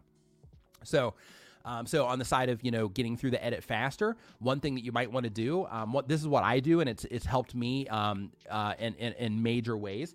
I used to hit record, um, and then I would just keep going through it. All my mistakes, I would just keep going keep going keep you know just going the thing. By the time it was done, I had to pull in this huge video file, and I had to go through and like listen to each one, and like it was a pain. Um, now I remote. Um, I remote for my camera that I record on, which is this one right here, and I, will say the thing and then I'll stop it. If I make if I'm if I make a mistake, um, then in that case I'll keep going until I get it right, and then that last one will be the thing, and then I'll stop it. And then what happens is if I have one of those times where I'm trying to say it right and I just keep messing up and keep messing up and keep messing up, I'll kill the clip. I'll just stop it and then I'll start it again and then I'll, you know, and then I'll, you know, try again with that new clip. And what happens is when I'm editing or when Vigard's editing, we will preview the very first part of the clip. And then if I'm continually saying the same thing through like five different clips, then we just start working on that very last clip because that will be the one that's correct. Um, so that can help speed up the, you know, editing process quite a bit to where you just have to sample like, okay, he started here, started here, started here, started here. Oh, here he changed what he said. So I'm going to back up one and pull this one in. And that's the one that we're going to work with. Um, so that just kind of helps, you know, in terms of the actual process itself for the, um, for the editing. Um, but in terms of, making content consistently entertaining this is where you know as you gain more experience you will you know you'll you'll you know you'll you'll all of that will will fall into place as you gain more experience. Because you know the thing in terms of you know consistently making content entertaining um, you will learn over time through looking at your audience retention reports and just the overall response that you get to your videos. You will learn over time the things that people do respond to more in your content and the things that people don't. So what you have to do right now is just focus on making your content as good as you possibly can trying to make every video better than the last one and learning how to get people to click on it um, as well. But start working on those things and just like keep moving forward with practice. And then as you practice more then you're going to get better at what it is that you do. But keep in mind like you're still going to run into mistakes you're still going to run into problems you're still going to you know have to deal with you know the edit. Um, so just make sure that you are trying to find a workflow that will help you edit in a more efficient way or help you record in a more efficient way so that so that you are recording for the edit right? So that you're keeping the edit in mind when you're actually recording. That'll help. Um, next up on our list here we've got number 40 41 is where we're at right now. We've got uh, melv's trolls I'm a little nervous reading the question on this one because Trolls is a part of the name. I have a comedy skit channel. Goal of the channel is trying to grow my comedy channel and bring joy to other people around the world. The question is, is uploading weekly good as a beginning YouTube channel? Yeah, it can be. I mean, you know, and here's when it comes to like how much you upload when you're first getting started. Really quick, everybody in the chat right now, um, everybody that's hanging out, um, and, and really quick, we're gonna see how many people are lurking. Um, there's probably a decent amount of people lurking too. Yeah, we've got like 85% right now of people are lurking um, that are hanging out in the stream. So if you are lurking, just kind of reach in and kind of engage with us here for this um, just for a moment. But um, the question that I have is how many people here or, or not how many people here, but let me know how how many times per week do you upload? Um, in some cases, um, you know, I'm sure some of you are uploading like bi-weekly or something like that. But if you upload weekly, um, how many times per week do you currently um, do you currently upload? And again, if you're lurking and you're not, you know, participating, please just lean in, just you know, just for a second, and just uh, just let me know how many, uh, you know, how many times per week you upload. But um, but when it comes to um, you know, uploading on a regular basis, so we've got two to three, three to six, whoo, daily. Oh, once or twice, one time, two to four. Currently about two, two times, once per week, once per week, three to five. That's a whoo, yeah. Those are a lot of upload. You know, mad respect to those of you that are doing like you know three times plus. I mean, if you're if you're consistently uploading to YouTube, mass respect. But if, you know if you're if you're amplifying it to the point of doing like you know two, three, four, five times a, a week, mad respect to you. That's a that's a heck of a uh, that's a heck of a grind, so to speak. Um, so in terms of uploading weekly as a as a beginner YouTube channel, so the reason that I think that it's important for content creators to come in and start uploading consistently right out of the gate is because if this is something that you want to do either as a hobby or it's something that you want to turn into something serious down the road, it's really important to make sure that you do learn how to build the process of making content into your lifestyle. And when you do that, it, that helps make it more sustainable long term. Because if you're if you come in and you're like I'm going to publish here and then maybe I'll publish, you know, just next time I get the chance, then it's going to be really hard for you to grow your channel first off, um, and two, it's also going to be really hard for you to you know grow long term because you know life will just keep getting in the way. However, if you if you're like, you know what, I'm gonna I'm gonna upload every single week, and I'm going to make it a priority to upload every single week, then what's going to happen is you are going to create workflows that will allow you to do that. You're going to create space in your lifestyle that's going to allow you to do that, and then that is going to help you one be able to continually upload content and do the thing and there's no better way to learn than by doing the thing. So it's going to help you learn how to you know do everything um, at a more rapid pace because you're going to be committed to it. Um, and it's also going to help you build it into your lifestyle so that you can ensure that you're always able to get content out on a regular basis or a somewhat regular basis. Um, so because of that I would definitely um, make sure that if you can, um, that you do upload on a regular basis. Christina Smallhorn in the house. Up, Christina? Hope that you're doing awesome. Super pumped up. Hoping to see you at Vid Summit this year. I'm going. So, uh, so I hope that you're going, and, um, and I'm super excited to um, to see you there this year. Um, she says, "Hey Nick and creators, just remember next Sunday is Father's Day. Thank you for the heads up on that. You're you're like the the, the holiday reminder. Keep keeping us all keeping us all in line, right?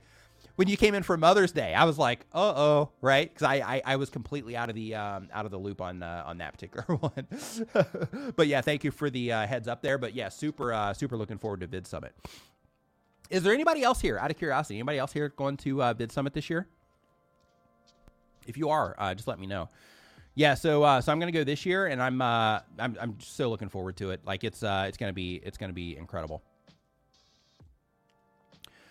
So uh, let's see here. So next up on our list, so we got uh, Crypto says I would love to go to Vid Summit. Brocky Boys going nice. Yep, you'll be at Vid Summit. Awesome, awesome. Um, so uh, Teresa Justin Presley says, uh, "What is Vid Summit? Vid Summit is a conference um, for content creators that happens in Los Angeles at the end, end of September. It's the best one. Um, so like I've been to, you know, like uh, you know a lot of the video conferences and whatnot. Vid Summit is uh, hands down the best one. Like it's it's it's it's it's incredible.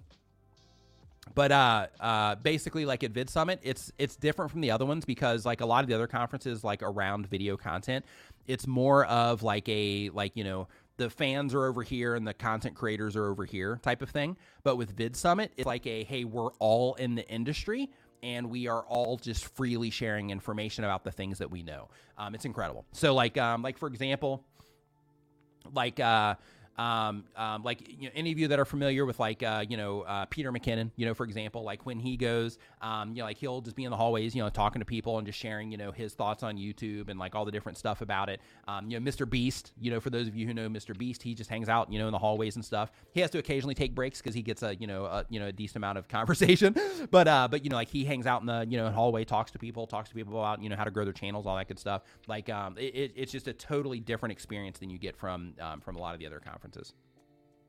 It's more personal. Um, and it doesn't have all the all the safeguard or not safeguards is probably a wrong way to put it but it doesn't have like the fandom side of things. It's all like hey we're all in this together. So like when you start having conversations with people it's not like you know hey how many subscribers do you have or like anything like that. It's like you know hey like we're all in this together. Is there any way that i can help? Like it, it, it's awesome. Absolutely awesome.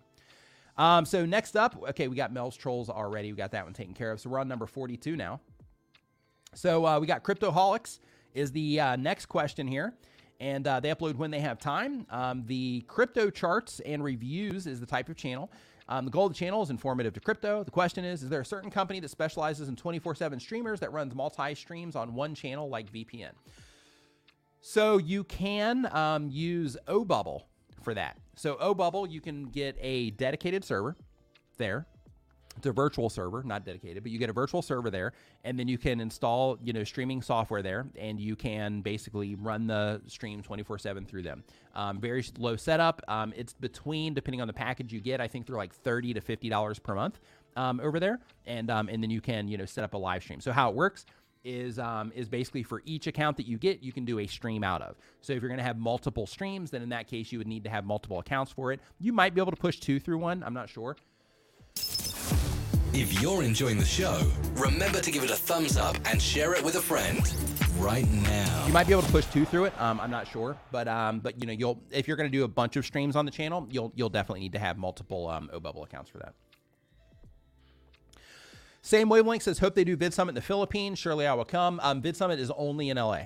Um, so they only have it in LA. So um, during the you know the the thing that we've all been through here recently, um, uh, we had like a virtual version of it, um, but uh, but now it's back to you know being in person. But they do have you know to where you can participate virtually. They have you know the live streams, live stream replays, and all that. Um, so if you can't go, you'll want to get in on those things because the information shared is great. Um, but uh, but if you can, if you're near LA or if you really if you're in America, like there's no reason you shouldn't go to that. Um, in terms of you know if you're somebody that is um, like if you're doing it as a hobby, not that big of a deal. But if you're like wanting to do this professionally or you are doing it professionally, yeah, you definitely want to check out uh, definitely want to check out VidSummit. Um, so here, next up on our list here, we've got uh, Apple Bias. Apple Bias says that uh, they do Apple product reviews and tips. The goal of the channel is to share my love and knowledge of Apple products and eventually go full time. Question: Currently, have 3.2 thousand subscribers and growing at 115 a month. Should I niche down more and focus on single Apple product to grow faster? No. If you are trying to reach Apple enthusiasts, then I would serve them with you know the different Apple you know content. One thing that you might want to look at, and you can check this out through the grouping feature in YouTube, is you might want to look at like okay when I talk about their computers um, do I get a different response compared to when I talk about like um, their iPhones and their tablets? Reason for that is I don't know this for a fact. Um, but I would assume that there's a lot more people that have iPhones, as an example, than there are people that have MacBooks. Um, again, I could be completely wrong in this, but if you use your grouping feature and you start figuring out, like, okay, um, you know, I need to, you know, make some content that's going to a broader audience to grow the channel, things like that, then maybe I'm going to lean on some of the iPhone content for that. And then if I are, if if I need stuff that I need to monetize, like, you know, as an affiliate um, or through sponsorships, then in that case, I would either do it apps for the iPhone um, or I would do it through um, um, uh, software or products, accessories for the computers.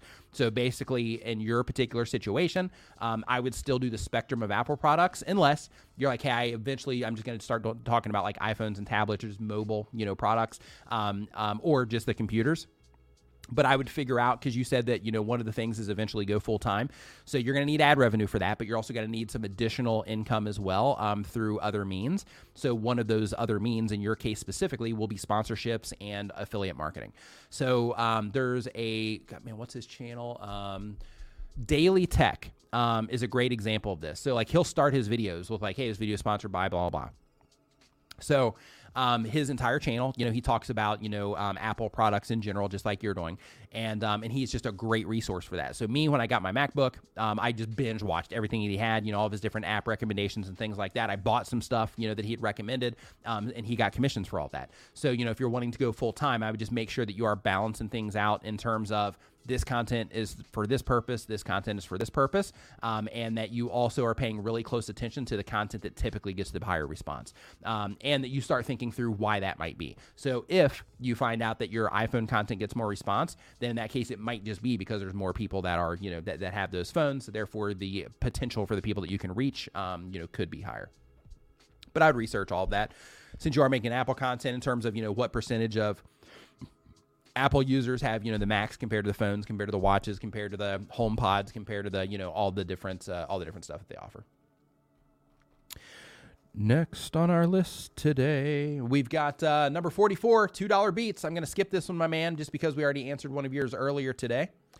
Um, the next one that we have here is from Practical IT with Jeremy Leake. Um, and the type of content is education with a IT focus. Goal of the channel I'm making videos to fill in some of the gaps and typically exist in IT programs and to promote Linux cross platform and open source software. Question Is my niche too narrow? I've made 400 videos and I only have 3,550 subscribers. Would I be better served moving from education to another category? Um, so this category you select on YouTube, it's just kind of like a starting point, but YouTube actually has their own categorize, categor, categorization system that they will put your content into um, that has way more categories than what it is that we see. Um, so like that part of it isn't that big of a deal. But in terms of um, you having 400 videos and 3,550 subscribers, um, on that, I would start looking at the view counts that you're getting. I would start thinking of you know, the conversion there. I would start thinking that you know you are making content in um, to promote Linux, um, but you are doing you know different cross-platform and open source software. So therefore, you know you are going after Linux users, and even though there's a lot of them, um, in terms of the market share, they are you know a smaller group of people. So just keep that in mind. However, Um, when it comes to um, the 440 videos with 300 or 3,550 subscribers, um, your conversion there is extremely low. Of course, that would be dependent on the amount of views that you are getting. But one thing that um, that I would start thinking about is if your views aren't or your videos aren't doing that well in terms of you know the views that you're getting, um, then I would start working on that first, right? In terms of you know like which topics on my channel typically get a higher response. Um, you know when I start my videos in this way, you know across my channel, do people typically respond to me opening my videos that way compared to these other ways that I do it? Those sorts of things. Working on your thumbnails to you know increase your click through rate and all that. I'd be working on that stuff more than I'd be thinking about you know the category that you're that you're choosing when you upload the content. Um, also, um, if you're not, um, start asking people, you know, to subscribe to your YouTube channel as well. Don't do it in the very beginning. You know, make sure that you are getting people, you know, through the content first. But um, but if you can find little points in your video, let's say you're waiting for something to load, um, or you're you know um, doing something else to where you don't need to necessarily be talking on that part because you're showing them. Those are great moments to where you can be like, oh hey, by the way, you know, if you are you know a Linux user and you're wanting you know more content like this, remember to subscribe to the channel. That little nudge goes a really long way um, if you remind people to do it. Low Crafty Nook, hope you're awesome. Nice to see you in here today. Next, we're on number 46. Run Around Sue. Run Around Sue, Accessible Travel, says that they uh, been on YouTube for less than a year. It's an accessible travel channel. Goal of the channel is to share my experiences in traveling with mobility challenges. Um, the goal says I know my niche is small and I'm way above the average creator age. I also feature my uh, Westies who come on walks um, and on holiday with me, and they're part of my channel, but their content is more popular than the accessibility. Should I cut them out as it's driving the wrong type of viewers? I'm having no expectation of being the next big thing. I'm too niche, but I do like it and I want to help people, um, but I still don't want to miss out on connecting with my audience. I'm sure there is one somewhere.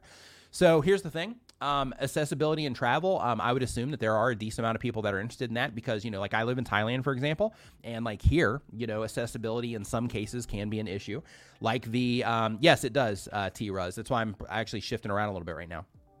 But, um, you know, like here, for example, accessibility, um, you know, um, is a little bit of an issue in some places. Um, so because of that, you know, somebody that would come here and be like, hey, you know, these are different things you're going to run into there, and so on and so forth.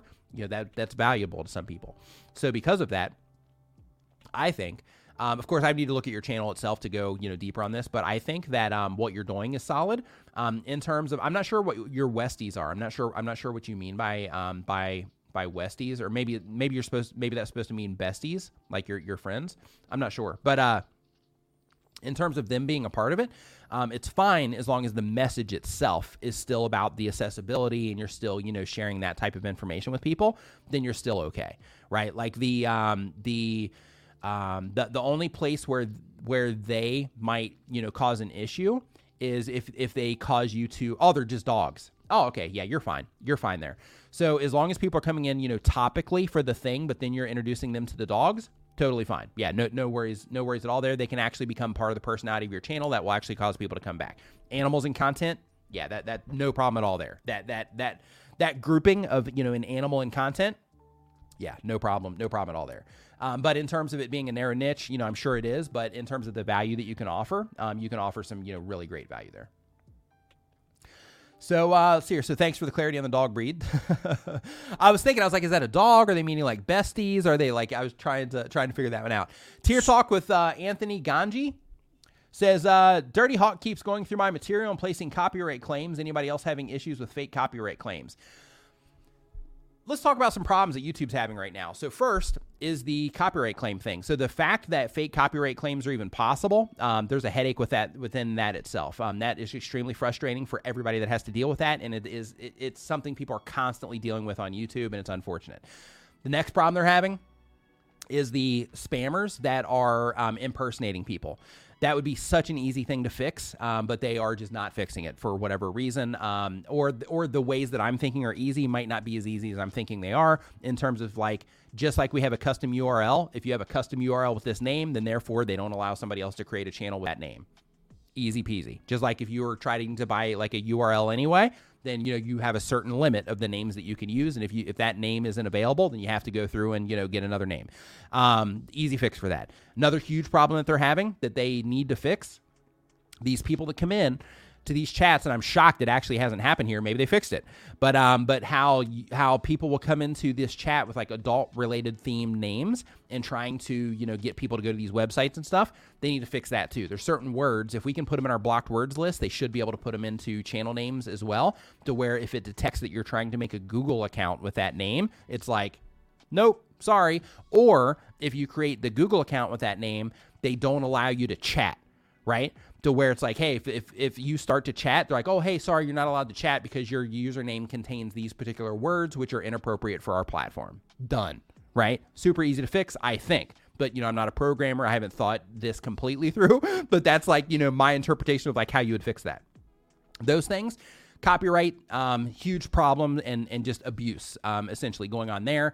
Um, the uh, impersonation thing and the you know inappropriate chats. And the thing with the impersonation it's like you know like come on. Like that's such an easy you know like that seemingly as such an easy thing to fix and it and it drives me crazy because one thing that YouTube is always, you know, like, oh, hey, everybody's mental health and let's keep their mental health together. You know what will drive somebody nuts? is that community post after community post after community post after community post you have to go in there and waste like an hour deleting all these comments that you know that somebody made so if they're not going to do that then they need to at least have the option to where delete all comments from this user as part of that three dot menu drop down where you can ban the person from the channel and in addition to that when you select ban person from the channel they need to ban them immediately so it's not like a, okay, I'm going to ban this person from the channel, and then it has to go, you know, through all these different processes on YouTube's end in order to eventually have them banned, you know, like hours and hours and hours later. So then they still are getting the information that they need before they just create another account and do it again they need to just ban them instantly and delete all their comments. If you ban them from the channel, it should instantly delete their them and their comments from your entire uh, from their entire from your entire YouTube channel. Um, the yeah, the, uh, the White Temple that you are talking about there is up in um, Chiang Rai. Um, yeah, I have been to that um, actually, Old Trish. That's that's only about like um because I'm up in Chiang Mai. Um, so Chiang Rai, that's um that White Temple is roughly um depending on how fast you drive through the mountains, I can get there in about like two hours, um two and a half, maybe. Um, let's see. Okay, so next up, let's let's keep going here. So uh, we've got uh, Madman Jack is our uh, is our next channel here, and uh, Madman Jack says they upload when they have time. Um, the type of content is uh, gaming and challenges for fun. The goal of the channel is to bring people laughs and smiles. And the question is, I've tried to the best of my ability to use the help from your past streams to get views and subs. Um, I just want to bring people a good laugh and put much needed smile on their faces, but it doesn't need to be working for me. Any foolproof tips to really stand out so I can get more views and bring laughs and smiles to more people? Yep, absolutely. You need to go in. You got to figure out why exactly you are not getting the activity. So if like we have our YouTube analytics, right? With our YouTube analytics, this shows us like where we're where our like you know fail points are essentially. So if you are not getting you know a response from what it is that you're doing, that means that you have to change what it is that you're doing, right? You have to do it in a different way. So like if you're, you know, taking the, you know, the tips and you're like, okay, this is good. Okay, so I'm going to, you know, just make like, you know, one thumbnail. I'm going to put some like, you know, extra thought into this thumbnail.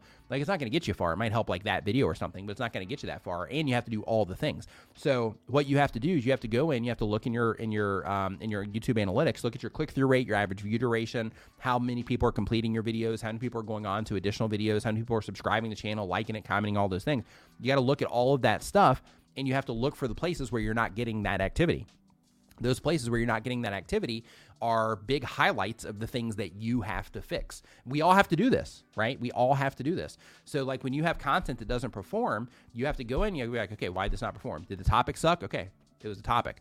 Um, it did the thumbnail suck? Okay, I got to change it. Um, does the title on this could it be better? Okay, let me change it. Let me make it better. Um, is the you know did people not watch this you know for that long? Did my hook just not grab their attention? They ended up leaving. That happens then you just have to say, okay, well, next time I'm going to spend a little bit extra time on my hook so I can ensure that this hook is going to, you know, be better and it's going to resonate more with people, you know, when they come into it. So, um, so it comes down to like you doing the stuff, you know, actually doing the the work side of it, which is going in, analyzing your content, seeing how people are responding to things, and then of course adjusting in order to, you know, to make that better experience for the for the users of YouTube. Because you know we can do what we want and we can just make things like we want to make them and in some cases that works out but in a lot of cases we also have to think that like we're making content for other people. We like making content but we're making that content for other people to enjoy. So therefore we have to make content in a way and we have to modify things over time in a way to help people enjoy it more right? Or to help people be able to enjoy it. So um so if you're not getting that response you gotta you know you, you gotta roll up your sleeves and do the the hard stuff which is like figure out where it is that you're not getting that response and then start working on figuring out how to fix it. Old trish says youtube needs a panel of creators like nick to work out how to run their company no, not how to run their company, but it would be advantageous. Like I'm, I'm, I'm, I'm sure they have like, um, you know, like superstar, you know, people that you know give them, you know, um, advice and stuff that that work with them. Um, and and I actually do participate in some conversations. Like I am, um, I do get the opportunity um, from time to time to uh, to you know participate in conversations, you know, around YouTube with YouTube employees. So um, so that side of things, you know, I do get. But when it comes to like, hey, how do we fix these problems? Does anybody have any ideas? Um, you know, like that yeah, that that would be fantastic. I'd love to be a part of that conversation. Um, let's see here. So next up, we've got uh, creative life with Jesus is our next question or the next channel. And uh, let's see here. Let me scroll down. They upload when they have time. Um, the type of channel is creativity and Christian life. The goal of the channel is helping fellow Christians be more creative as we follow Jesus. And the uh, question is Happy summer, almost. It's always summer where I'm at. We have like summer, hot summer, wet summer, and then cool season, which can also get, you know, kind of hot at times. it's always summer where I'm at. Um, but let's. Most Saturday mornings, I'm leaving um, from your live streams. I've learned about other YouTubers through Jevin uh, Dovey, your brother D, and you. A few content creators seem not to have posted for a year. Are they not making it work on YouTube anymore? Um, that leads to this question How likely is it that something else will make YouTube obsolete like MySpace? I actually struggle to remember the name MySpace. So, this is a really good question. So, there's a new YouTube channel by Matt Koval. Um, he is a former YouTube employee, actually the YouTube liaison, and um, he just started a new YouTube channel for content creators. I just recently shared it in my community feed, and um, I really encourage all of you to go and watch that video that he published because the video is about the the life cycle of a content creator. And it's something that people don't think about a lot. So, you know, one of the things that you um, mentioned here is that few content creators, um, you know, that they haven't posted, like a few of people, a few of the people haven't posted in a year. So in some cases, what happens is as a YouTube content creator, um, you know, as they you know start to get that progress, a lot of additional doors start opening up for you. So you know, depending on you know what it is that you're doing, um, you may or may not be able to fully capitalize on those opportunities. But for the people that can, in some cases, it will take their time away from YouTube. And at one point in time, all they were doing was YouTube. But then now that some of these other opportunities have opened up, now they have, you know, YouTube that they're doing and this other thing that they're doing and this other thing that they're doing. And sometimes those other things then become the new priority. Um, so it may or may not be to where, you know, because of their YouTube channel to open those doors, that may happen. Um, but it could also be that those new opportunities just took their interests in a totally new direction and they're more focused on that now than they are on YouTube. So like that's a totally normal thing. It happens all the time. Um, in addition to that, some content creators will come onto YouTube, they'll make a ton of money and they'll be like, Hey, I'm just going to like invest this money and do this. And now I have this like huge nest egg and I'm just going to like chill out. I'm not even going to like worry about it. I'm just going to, you know, just upload maybe from time to time. And I'm just not really going to like, you know, worry about it that much. Like some people, you know, they, they are, they have that opportunity as well. So when it comes to uh, you know content creators, you know, just you know they're on the rise, and then just all of a sudden they stop uploading or they stop uplo- or start uploading less.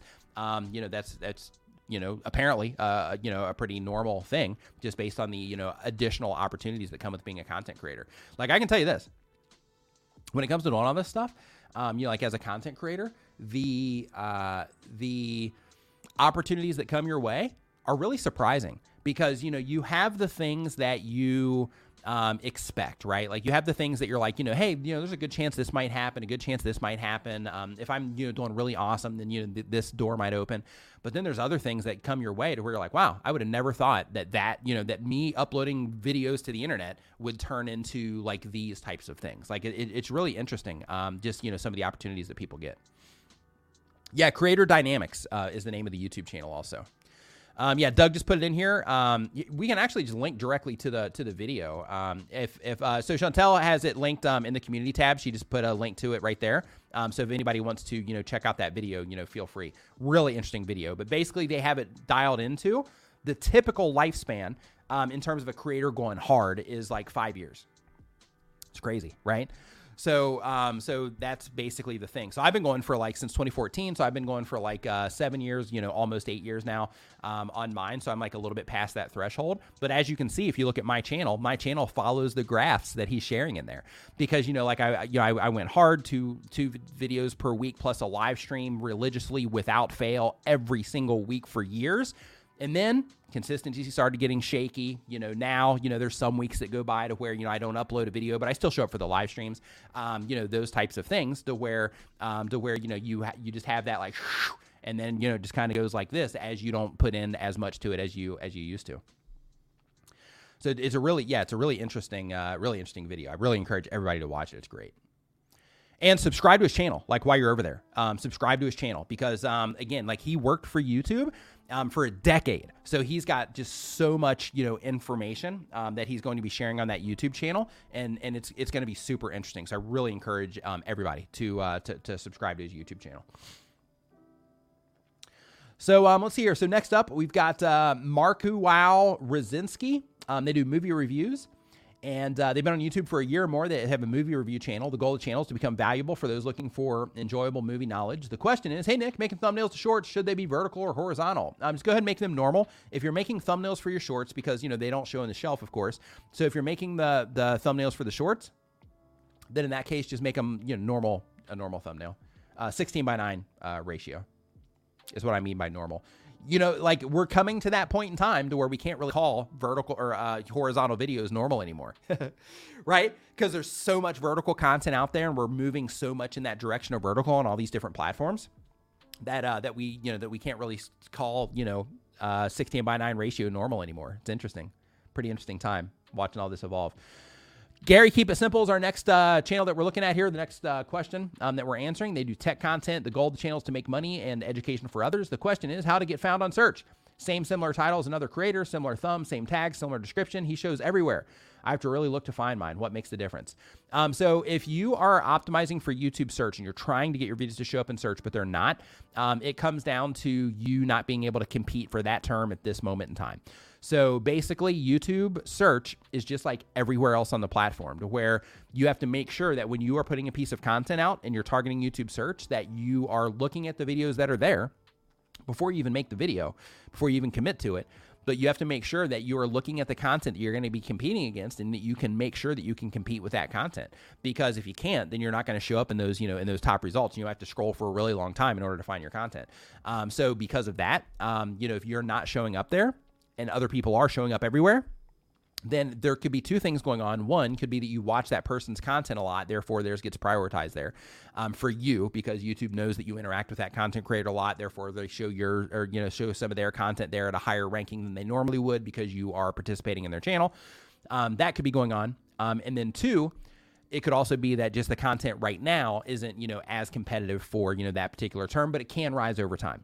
So, um, so keep that in mind. But one way to get around this is doing your keyword research first and figuring out what it is that you're going to target based on the competition that's there. So, what you want to do, and TubeBuddy will help you do this. I got a link to TubeBuddy in the description. But with TubeBuddy, um, one of the things that it does is it helps you look for or identify um, high volume search terms that have lower amounts of competition, which then it gives you the opportunity to increase your chances of showing up in those search results because not as many people are competing for those terms. Um, that's the idea. So next up on our list here, and Chantel just uh, dropped the link there to TubeBuddy. Thank you for that. So we are at 51 now. So we crossed that 50 threshold. High five and fist bump to us. Woo. So Brown and Beachy says that they do, uh, let's see here, what do we got? They upload one time per week or more. They do luxury travel content. The goal of the channel is to help people discover travel locations and experiences. Question If after a thousand subscribers, should we concern ourselves with how many subs we have or focus on creating quality content to encourage more viewership? Always, always focus on creating quality content to encourage more viewership. Always. If you have one subscriber, focus on that. like I know you you want to get that thousand subscribers so you can get into the partner program. So yes, focus on trying to get that one thousand subscribers. But the only way to get that one thousand subscribers is by giving good content. so like you're you're doing the thing right. But once you cross that one thousand, once you get that you know goal that you're trying to hit, um, always focus on quality content to encourage more viewership. That's always the priority because when you focus on that, then everything else happens, right? When you focus on like, hey, I'm going to make this quality content that adds value to people, um, whatever that value is, you know, that you're offering. I'm going to focus on making that content that adds value to people, and I'm going to learn how to get people to click on it. If you always focus on that as the priority, then then you'll do fine and subscribers will come. You know, there's things you can do to get them to come faster by asking them to subscribe, things like that. But um, um but at the end of the day, just focus on making great content for them, and they will uh they'll, they'll subscribe. People that want to. Uh, let's see here, number fifty-two. Clashing out, cashing out with Nisi. Says they upload one time per week or more. They do casino slot playing channel. The goal of the channel is to show people how to play slots at the casino. The question I've been uploading videos on a weekly basis for about two months. I have 49 subscribers. I'd like to know if I should be uploading more videos per week in order to get subscribers and eventually become monetized. Um, I wouldn't necessarily be trying to upload more um, unless you plan to continually do that, um, or unless you're just like, hey, I'm going to go hard until I hit this milestone of you know 1,000 subscribers. But um, um, when it comes to uploading more, you got to make sure that what you're uploading is effective because if you are uploading more but you but the content itself can't keep people engaged it's not going to help you to upload more um, but if you are uploading and then you're analyzing what people are doing and you are you know um, adjusting things based on you know the feedback that you're getting and then you're uploading again from that with that new information then then in that case you know that's the right thing to do. And then once your content starts getting you know to where it's like hey every time i upload i'm getting you know this this certain amount of views and i'm, I'm cool with that and it's continually increasing um, then in that case that's where you're like okay i'm doing the thing i'm picking up momentum. Um, so now if i want to accelerate things i'm going to experiment with um, with doubling down on my on my upload schedule as long as you can you know handle that workload for for for a while um, let's see here. Next up on our list here, we've got Chaos with a cool spelling here K H A O S. I like that. They've uh, been on YouTube for upload uh, or for a year or more. They do gaming and commentary content. The goal of the channel says I want to entertain people and support myself and family. The question is, two of my videos got 250 plus views in two weeks when I average 15 to 30. Should I just make vids with the same subject, theme park reviews, or continue to make them but branch out? Okay. So you say you have a gaming and commentary channel, but then your videos that are doing the best are theme park reviews. So you have a choice that you should make, in my opinion. That choice is do I want to do, or can I do more theme park reviews and turn this into a theme park channel because that's what's doing well? Um, or should I stop uploading theme park videos because I want to create a gaming channel or a gaming and gaming content commentary channel?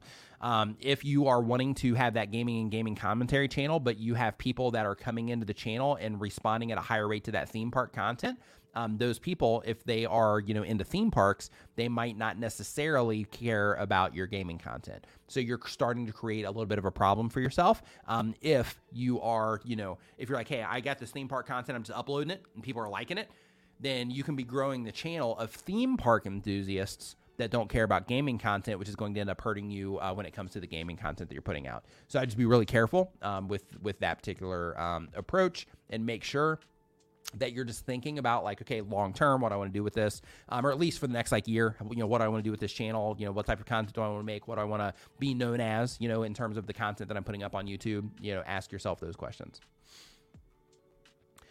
um, next up on our list here, we've got. Actually, I want to check on something here really quick. Uh,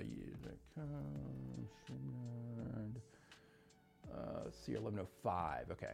Um, so let's see here. So next up on our list here, we've got. Let me mute this here really quick. There we go.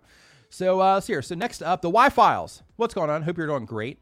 Um, does Nick have a live stream schedule? These are really helpful. Um, I do, the Y Files. I live stream every Saturday at 9 a.m. Eastern. Um, so the thing, basically, every single stream is pretty much uh, similar to what it is that um, that you're seeing now. Um, but if you see the little tag that I just put down in the bottom left hand corner, um, it's every Saturday at 9 a.m. Eastern.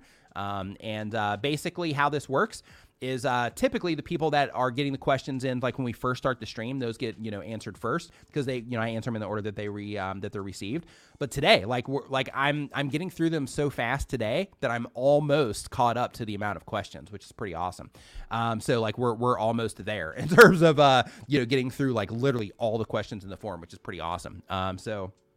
But yeah, we, we do this uh, every Saturday at uh, 9 a.m. Eastern. Glad you're enjoying the stream.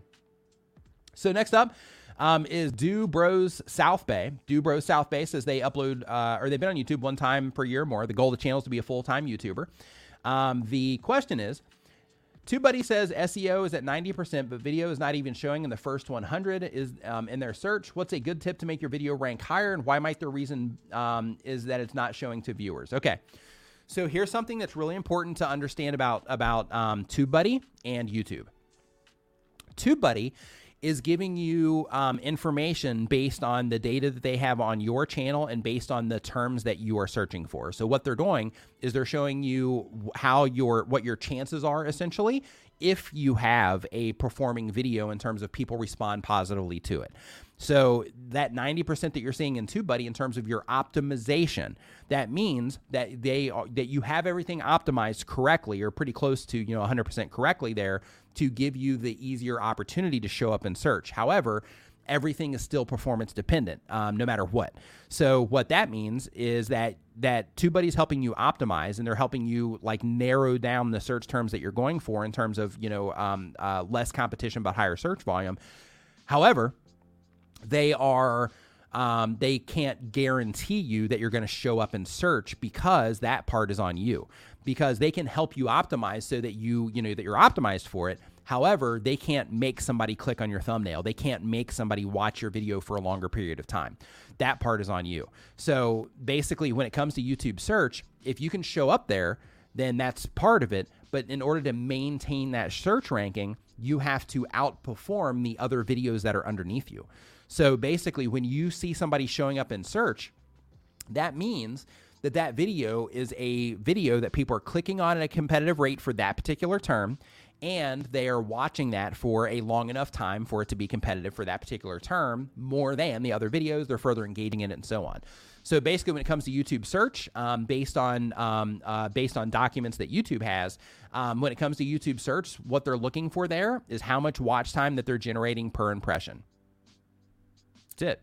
So when it comes to that, you can have your video optimized, but if people are clicking on it and then they're abandoning your video quickly or they're leaving your video quickly, um, at least compared to the other search results there, then that means that your video is not going to end up staying in search. Or it might show up there, you know, for a little bit and then it leaves. But then if people do respond to it well, then it can end up, you know, coming back up in that search result. So the idea is that TubeBuddy helps you get ready and helps fully prepare you so that when you do show up there, or basically so that, you know, so it's like, hey, this is what, this is the phrase I'm optimizing for. So help me do all the things to make sure that I, you know, am doing everything correctly. Then that'll help you get there. But then from there, the, the, your probability of staying there is going to be, not probability, your ability to stay there is going to be based on how people respond once it shows up there in the search results. Um, let's see here. Hey Nick, do you have any pro, uh, do you have any tips? Really quick. Um, Puddle Pro says, Hey Nick, do you have any tips on motivation? I'm having a hard time actually filming my videos. So this is a really common thing. Like this is going on a lot right now. Um, so Nate from Channel Makers, he just made a video about this. Um, I know several other people that are having this issue right now as well. Here's what I recommend. If you're having trouble uploading videos right now, um, first I would reevaluate like your reason why you're uploading content in the first place. Um, if you can't find a good reason, then just don't don't upload right now. Um, and the reason for that, yeah, D is one of those people. Uh, my brother D, he's dealing with this right now too. So if you are um, if you're having trouble you know uploading then that means that you're just not you know there's a reason that you're not motivated to do it and it's because you know you're just not into it um, or that you are you're at a loss in terms of like I'm putting in all this effort and you know like I'm not getting the results yet, things like that, and therefore like in your brain you start having these like is it worth it type of things, and that can be demotivating. Um, and then there's also to where um, um, to where like it can be you just don't have the energy based on all the other things that you're doing in your life.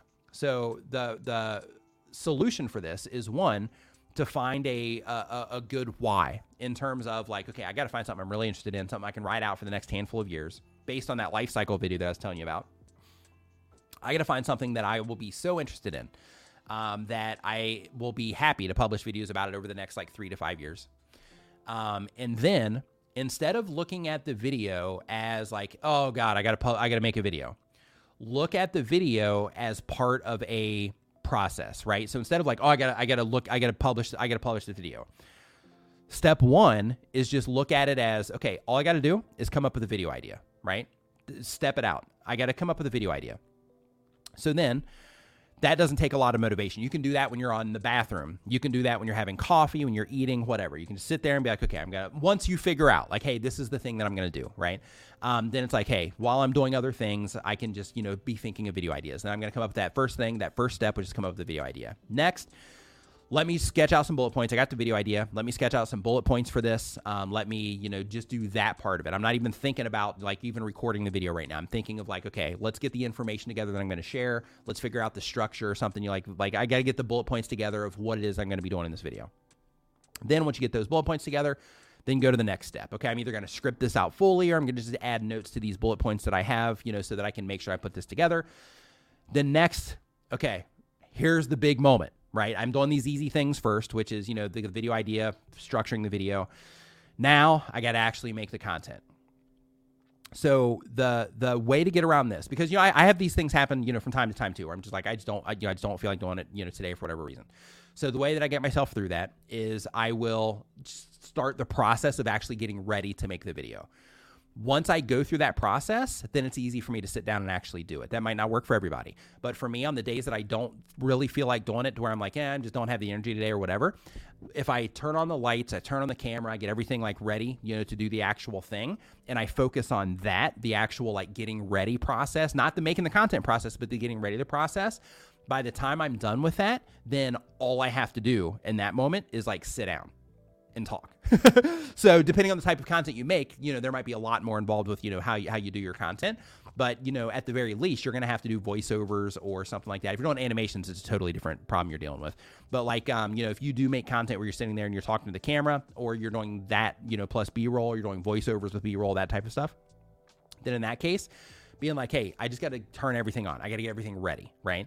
So, like in D's case, um, as an example, like he's getting ready to go live here in like three minutes. D's going live and he can do that right? So he can go through the he can get everything set up. He you know, his set you know he's looking awesome. He completely redesigned his set and all that stuff. So he's like one step away. Like he can live stream. He can you know hop on calls do all that stuff but he's like one step away from making the video content. And that difference is actually a few steps. The difference is the topic and and the actual you know writing out the bullet points of what he's going to talk about. But he's got you know the set. He's got you know the turning on the lights turning on the camera sitting there in front of it the only difference is actually just talking to the talking to the camera while it's recording versus talking to it while it's live, right? So like when it comes to, you know, the motivation to do it for everybody, for all of us, one is having that why, right? For me, even when I don't upload content, I still show up here. Um, and the reason for that is because the why for me here is like I know that either you know a lot of people in here or at least one person in here um, is going to get the same advantage out of YouTube or the same opportunities out of YouTube that I got. And that's going to make a huge impact in somebody's life here. So for me, that's the motivation that I get to kind of, you know, pay it forward, so to speak, um, you know, through doing these live streams. And for me, that impact is the thing that makes me just show up here and sit down here and do my live streams um, every single Saturday. So for me, that why is the reason or the motivation that I have to sit here and do that. In addition to that, I also get a lot of energy out of this because, you know, for me, just, you know, sitting here doing this thing, just talking straight for like, you know, three hours and all that, like, you know, I get a lot of energy out of this as well. So, you know, I also get that exchange through that value that I'm giving. But for me, um, you know, like I have that, you know, strong why. That strong why doesn't resonate as strong for me um, in the actual video content, but it does for me in the live streams because I can help, you know, directly versus I got to make this video. This video, you know, needs to get, you know, X amount of views, things like that in order for me to deem it as successful on, you know, on my channel based on the purpose of that video and all that good stuff. So, like, when it comes to this, it just comes down to like I'm giving value and I hope somebody takes it away and does something with it, right? That, that's where I'm at here. So, it's a little bit different when it comes to video content. But at the end of the day, getting that why behind it, um, you know, can really make a big difference when it comes to the motivation. And then working on the process versus it being like, hey, I got this video I got to make, which which seems like a big project. chunking it down into these little parts of like, okay, I got to come up with a topic, I got to come up with a thumbnail, and and just focusing on like that part. Don't even think about like, hey, I'm recording it or I got to you know edit it, all that stuff. Just focus on like, hey, I just got to do this one thing make the figure out what it is I'm going to make a video about. And that's not hard to do. Anybody here, you know, you can do that. Which is, you know, even if it took you a day to figure out, you could sit down and you can come, you could come up with your next video idea. Um, same exact thing for you're like, okay, what? Okay, here's the topic. So I have that lead. So if this is what I'm going to talk about, or this is what I'm going to show, or this is the craft I'm going to make, or whatever, then in that case, like what things do I need to collect in order to make this particular craft, or what uh, you know um, information am I going to share, you know, about this? And you just start bullet pointing that out, and you simply just work on each part of the the process instead of working on the video. You just work on the individual parts of the process. For me personally, that has been huge for me. Um, anytime that I, you know, face that wall of like, yeah, I just don't have the energy or I just don't feel like doing it. Um, that, that, that for me personally, um, that, that has been extremely helpful for me. Hopefully that answered your question. so, uh, so here, next up on our list, we've got uh, Dashing Grandpa. Dashing Grandpa uploads every other day. Um, they've been on uh, YouTube for a year or more.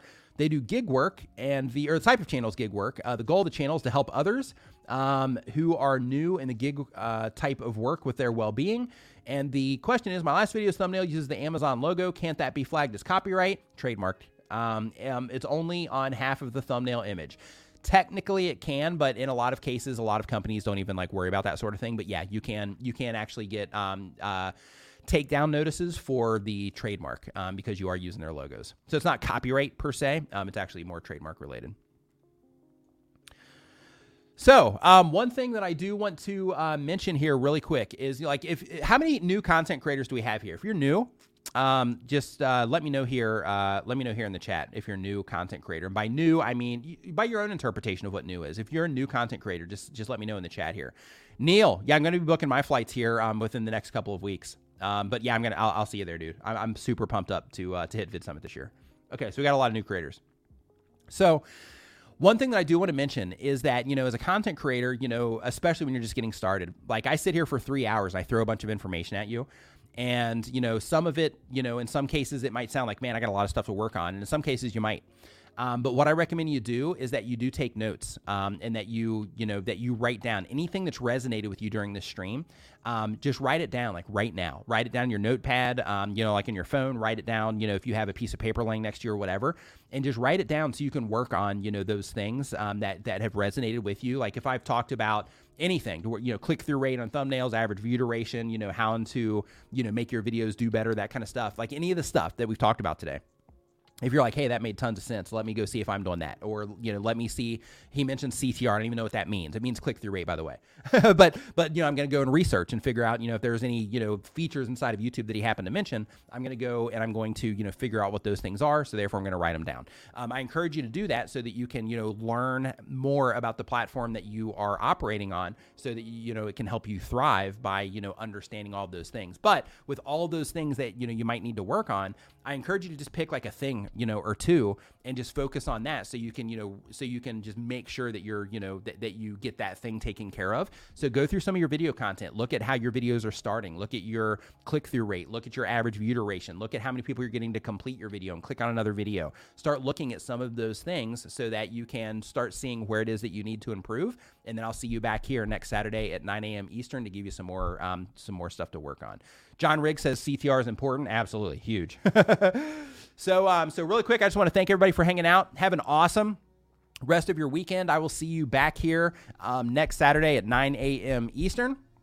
And uh, make sure you hit the thumbs up button on the way out. And everybody have an awesome rest of your weekend. When I hit the end this stream, if you want your channel reviewed, um, for you know some of you that are getting started here, my brother um, D and Daniel Batal are getting ready to do, to do a live stream on the StreamYard channel. As soon as I hit the end button here, it's going to send you over there. So if you want to have some feedback on your YouTube channel, you want to have somebody actually look at your channel and say, hey, you could do this better, you could do this better, you could do this better, then make sure you head over to that stream because that's what it is that they're going to be doing over there. And they're starting um, actually right now. So thank you, everybody, so much for hanging out. And I will see you next weekend. Stay safe out there, and um, I'll see you next weekend.